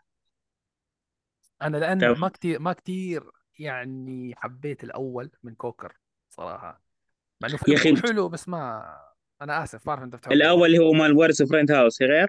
أيوه أيوه يب. يا أخي هذا أكثر أكثر فيلم من كريس رامي يشبه أفلام أبو ما بعرف حس أخي آه لا أبو غير والله آه. ويرز ذا فريندز هاوس إيه اي صراحه احس يشبه الجزء الاول مال خصوصا باتر بنشالي اي آه ليش بس بس حتى... آه بس آه والله يعني متفهم رايك كلش يعني ثلاثيه ابو تستاهل جدا يعني مم. بس انا اختار كريستيان طبعا. انت انت بدك تتابع الحاله الانسانيه يا اخي والله طويله يا اخي. طب شوف كل واحد يوميا يعني جزء واحد يلا يصير خير ان شاء الله. انا ما بدي احكي لك تقسم تسوي لي مثل نتفليكس لا لا لا لا ما اسوي حركات لا. بقرا كل جزء في بارتين بدك تقسم في يعني يعني هو حاطط لك البارت الاول آه هم سوا انترميشن غير. لا لا مش انترميشن بارت بارت لان هو آه. ماخذ ماخذ من ست روايات فالست روايات سوا ثلاثيه. ايوه فهمت علي. مري مريحك كثير في الموضوع هذا اذا بدك تشوف يمكن ساعتين اتوقع او شيء من الجزء الاول يعني البارت الاول بعدين البارت الثاني في نفس الجزء الأول يعني مكمل. حلو حلو حلو فهاي هتكون سهلة بصراحة أنك تشوف يعني. أنا طيب. بسأل بسأل حسن بسأل حسن سؤال ماش بحشر آه. زاوية برضو آه. أوكي حسن م. أبو بطل ثلاثية The Apo Trilogy ولا كاجي بطل The Human Condition؟ لا لا كاجي كاجي كاجي بالراحة معلش معلش الحمد لله في أمل في أمل الولد آه. كاجي مين كاجي؟ هو كاجي بطل كاجي كاجي لا لا لا كاجي كاجي اللي هو بطل بطل ثلاثية ذا هيومن كونديشن اه يا اخي كاجي يا اخي بمستوى ما... مستوى فيتو كورليوني يمكن افضل حتى بروح خد مقصوده مقصوده مقصوده تماما. خلينا شباب بدنا نشطح يا اخوان خلاص هلا آه والله شطحنا كثير واسئله حلوه بصراحه يعني خليها هاي السبيسات هاي عليكم. طيب ال ال بس معلش ارجع للثلاثيه الاخيره. موضوع الجوائز للاسف ما اخذت جوائز بمهرجانات كبرى او حتى ما انعرضت حتى بمهرجانات كبرى ما بعرف ليش صراحه كانوا وقتها زعلانين من ساتياجات او شيء ما بعرف. فهاي نختم فيها. نروح الان الى الثلاثيه الاخيره اللي معانا واللي هي ثلاثيه بي فور تمام ولهاي اسيد يعني اكبر محامي عنها فالله يستر من اليوم هننجلد كتير يعني. الجزء الأول اللي هو Before Sunrise الجزء الثاني Before Sun Sunset Before Midnight صح ولا Sunset؟ هتم بلخبط فيهم هذول Sunset لا Midnight Midnight الأخير Midnight الأخير أيوة Sunset الثاني آه آه Sunset Sunset الثاني ألفين وأربعة وBefore Midnight ألفين وثلاثة عشر وأساس بيحاول يكون ما بينهم من تسعة إلى عشر سنين بين كل آه ثلاثية. طيب آه أنا راح أخ... أنا ما عندي كلام كتير عن عن الثلاثية بشكل عام لكن خلينا نبدأ بالفيلم الأول هو Before Sunrise. طبعا الثلاثية كلها من إخراج آه المخرج آه الألماني آه ريتشارد لينكليتر وأيضا هو كان كاتب السيناريو بمساعدة أحد الأشخاص. آه الفيلم آه بصراحة يعني أنا كنت رافع توقعاتي بصراحة على كمية على التقييمات أولا على الآراء الإيجابية ثانياً الآراء إيجابية جداً وتقييمات عالية من الشباب كل أقل واحد معطيهم يمكن يعني أربعة من خمسة بصراحة على اللتر وهذا الشيء يعني كافي إنه يرفع توقعات. شباب موثوقة واثق برأيهم منهم أسيد وسام والشباب يعني و... و... وفي صاحبي كرم كمان بيعشق الثلاثية هاي. لكن للأسف الجزء يطلع مقلب حرفياً للأسف يعني ما بعرف يعني انا شوف انا اللي بيعرفوني من من زمان اللي هو انا ما بحب كثير الافلام الرومانسيه بصراحه وما بعتبرها سينما، خليني أكون صريح معاكم يعني، أي تصريح تاني. فكتابة لينكليتر نوعا ما خلت الموضوع شوي أخف علي بالنقاشات المتنوعة اللي كان يحطها بالفيلم، تمام، بعضها وليس كلها، لأنه في مواضيع كانت مملة جدا بالأفلام الثلاثة هاي، لأني يعني بعتبر كل الأفلام نفس المستوى بصراحة، إلا الجزء ال ال ال ال ال على ما أعتقد التاء الأخير، الجزء الأخير هو كان أفضل شيء بالنسبة لي. هي حرقت يلا من هلا، أنا بصراحة ما ما ما كثير عندي كلام، خلي أسيد وسام هم اللي يسبوا في في الثلاثية هاي. آه المواضيع ما كثير كانت مثيرة للاهتمام بالنسبة لي، العلاقة كانت حلوة، الكيمستري كان بينهم حلو، التمثيل كان حلو، ولكن للأسف يعني ما كثير كنت ميال، وهذا الشيء يعني شيء شخصي، أنا ما كثير بفضل الأفلام الرومانسية بصراحة، فمشان هيك بجوز أنا ما حبيت يعني يعني تخيل واحد تفرجيه آه فيلم جود فيلز وما بيحب أفلام العصابات، هيطلع يسفل في الفيلم أنت ليه، إنه مو جوي وكذا. لكن أنا بحكي فنيا، فنيا أنا على الأقل بحاول أنصف الفيلم فنيا، اللي هو شيء لا علاقة له بالذوق يعني، فهمت علي، سواء أنت بتحب الجنر هاي أو لا. حاولت أنصف قدر الإمكان كتابة لينكليتر بصراحة، لأنه هو كاتب رهيب جدا يعني، وله سمعته وله وزنه يعني في بين الكتاب. فهي برأيي باختصار عن ثلاثية كاملة. أنا بعرف حاليا ممكن أنسب من أسيد أو سام، لكن أسيد روح تفضل. يا أخي أنت فوش بررت موقفك بأنه أنت يعني مو بكفان للأفلام الرومانسية وهاي الأمور، بس يا أخي يعني هو حتى كأفلام رومانسية أنا أحس هذا يعني هو من أنقى أفلام أنقى الأفلام الرومانسية يعني. الأول لا أن... إيش؟ الأول لا مش نقي أبدا. لا لا يعني ولا الأخير حتى. لو فأنا أنا يعني أنت ما زلت حرقت إنه أنت قلت المفضل عندك هو الثالث، أنا المفضل عندي هو الثاني، وأنا أدري هو أسوأ واحد عندك. أيوة أسوأ واحد عندي الثاني أنا. آه كم المهم. بس إنه آه يعني آه حتى كسينما يا أخي إنه كيف شخصيات يتمشون ويتكلمون وأنت مندمج وياهم، ويعني الكيمستري بين الممثلين والشخصيات.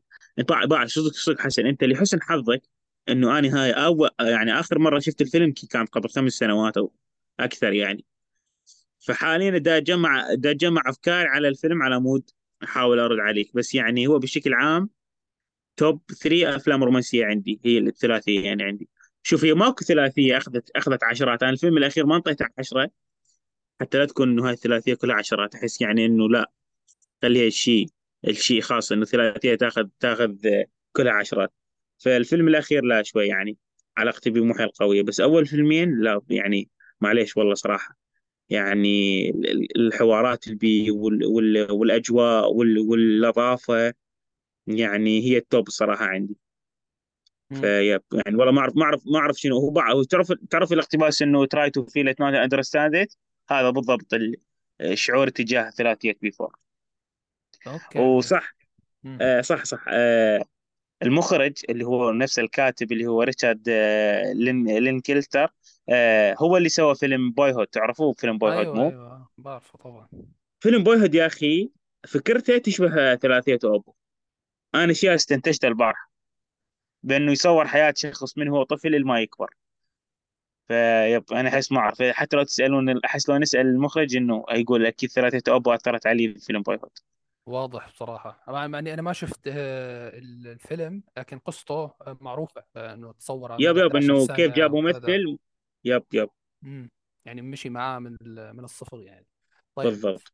سام آه سام يلا سام حاول نلخص الثلاثية بشكل عام يعني، لأنه بصراحة أنا شايفهم يعني كيف بدي أحكي لك نفس ال يعني نفس الثيم يعني، بيتواعدوا في مكان وبيحكوا بضل الموضوع سوالف يعني، ف يعني ماني شايف فيها آه... يا أخوة حتى بداية السلسلة إنه إنه كيف هم اثنيناتهم بدأوا يعني بالقطار، وبعدين المخرج كيف قسم الثلاثية على كل فرق تسع سنوات بين فيلم وفيلم، والممثلين نفسهم اللي حيكبرون راح تغير أفكارهم بهاي الفترة. ففنان المخرج إنه كيف قدر يكتب الحوارات على الشخصيات الجديدة، إنه كيف بعد تسع سنوات كيف ممكن تتغير الأفكار. لذلك الفيلم الثاني أنا بالنسبة لي هو يعني الفيلم الأفضل، إنه تحس الشخصيات يعني كبار كفاية حتى يتناقشون بأشياء جدية أكثر يعني. ويا أخي أكو مشاهد يا أخي أكو مشاهد مثلا هم بقطار والحركات والتفاعل بين ال... بين ال- ايثان هوك و...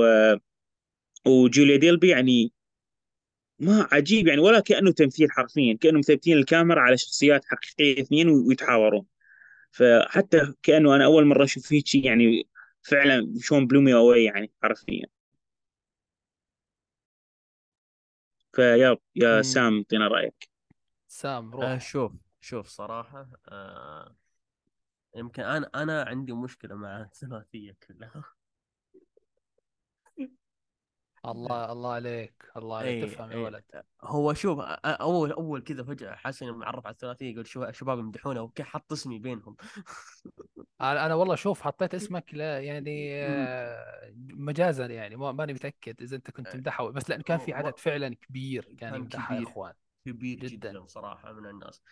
شو أنا يمكن يمكن أفلام رومانسية عندي، لو لو تقول لي إيش أفضل أفلام الرومانسية اللي شفتها راح أنسى كثير. يمكن أقول لك مثلا ذا مود فور لوف، بعدها بنسى الباقي صراحة، م- ما تجي في بالي صراحة. ممكن حتى لو إني أشوف كثير فأنسى بصراحة، لكن هذه الثلاثية كان من أكثر الثلاثيات اللي تنذكر عن إنها أفلام رومانسية ممتازة.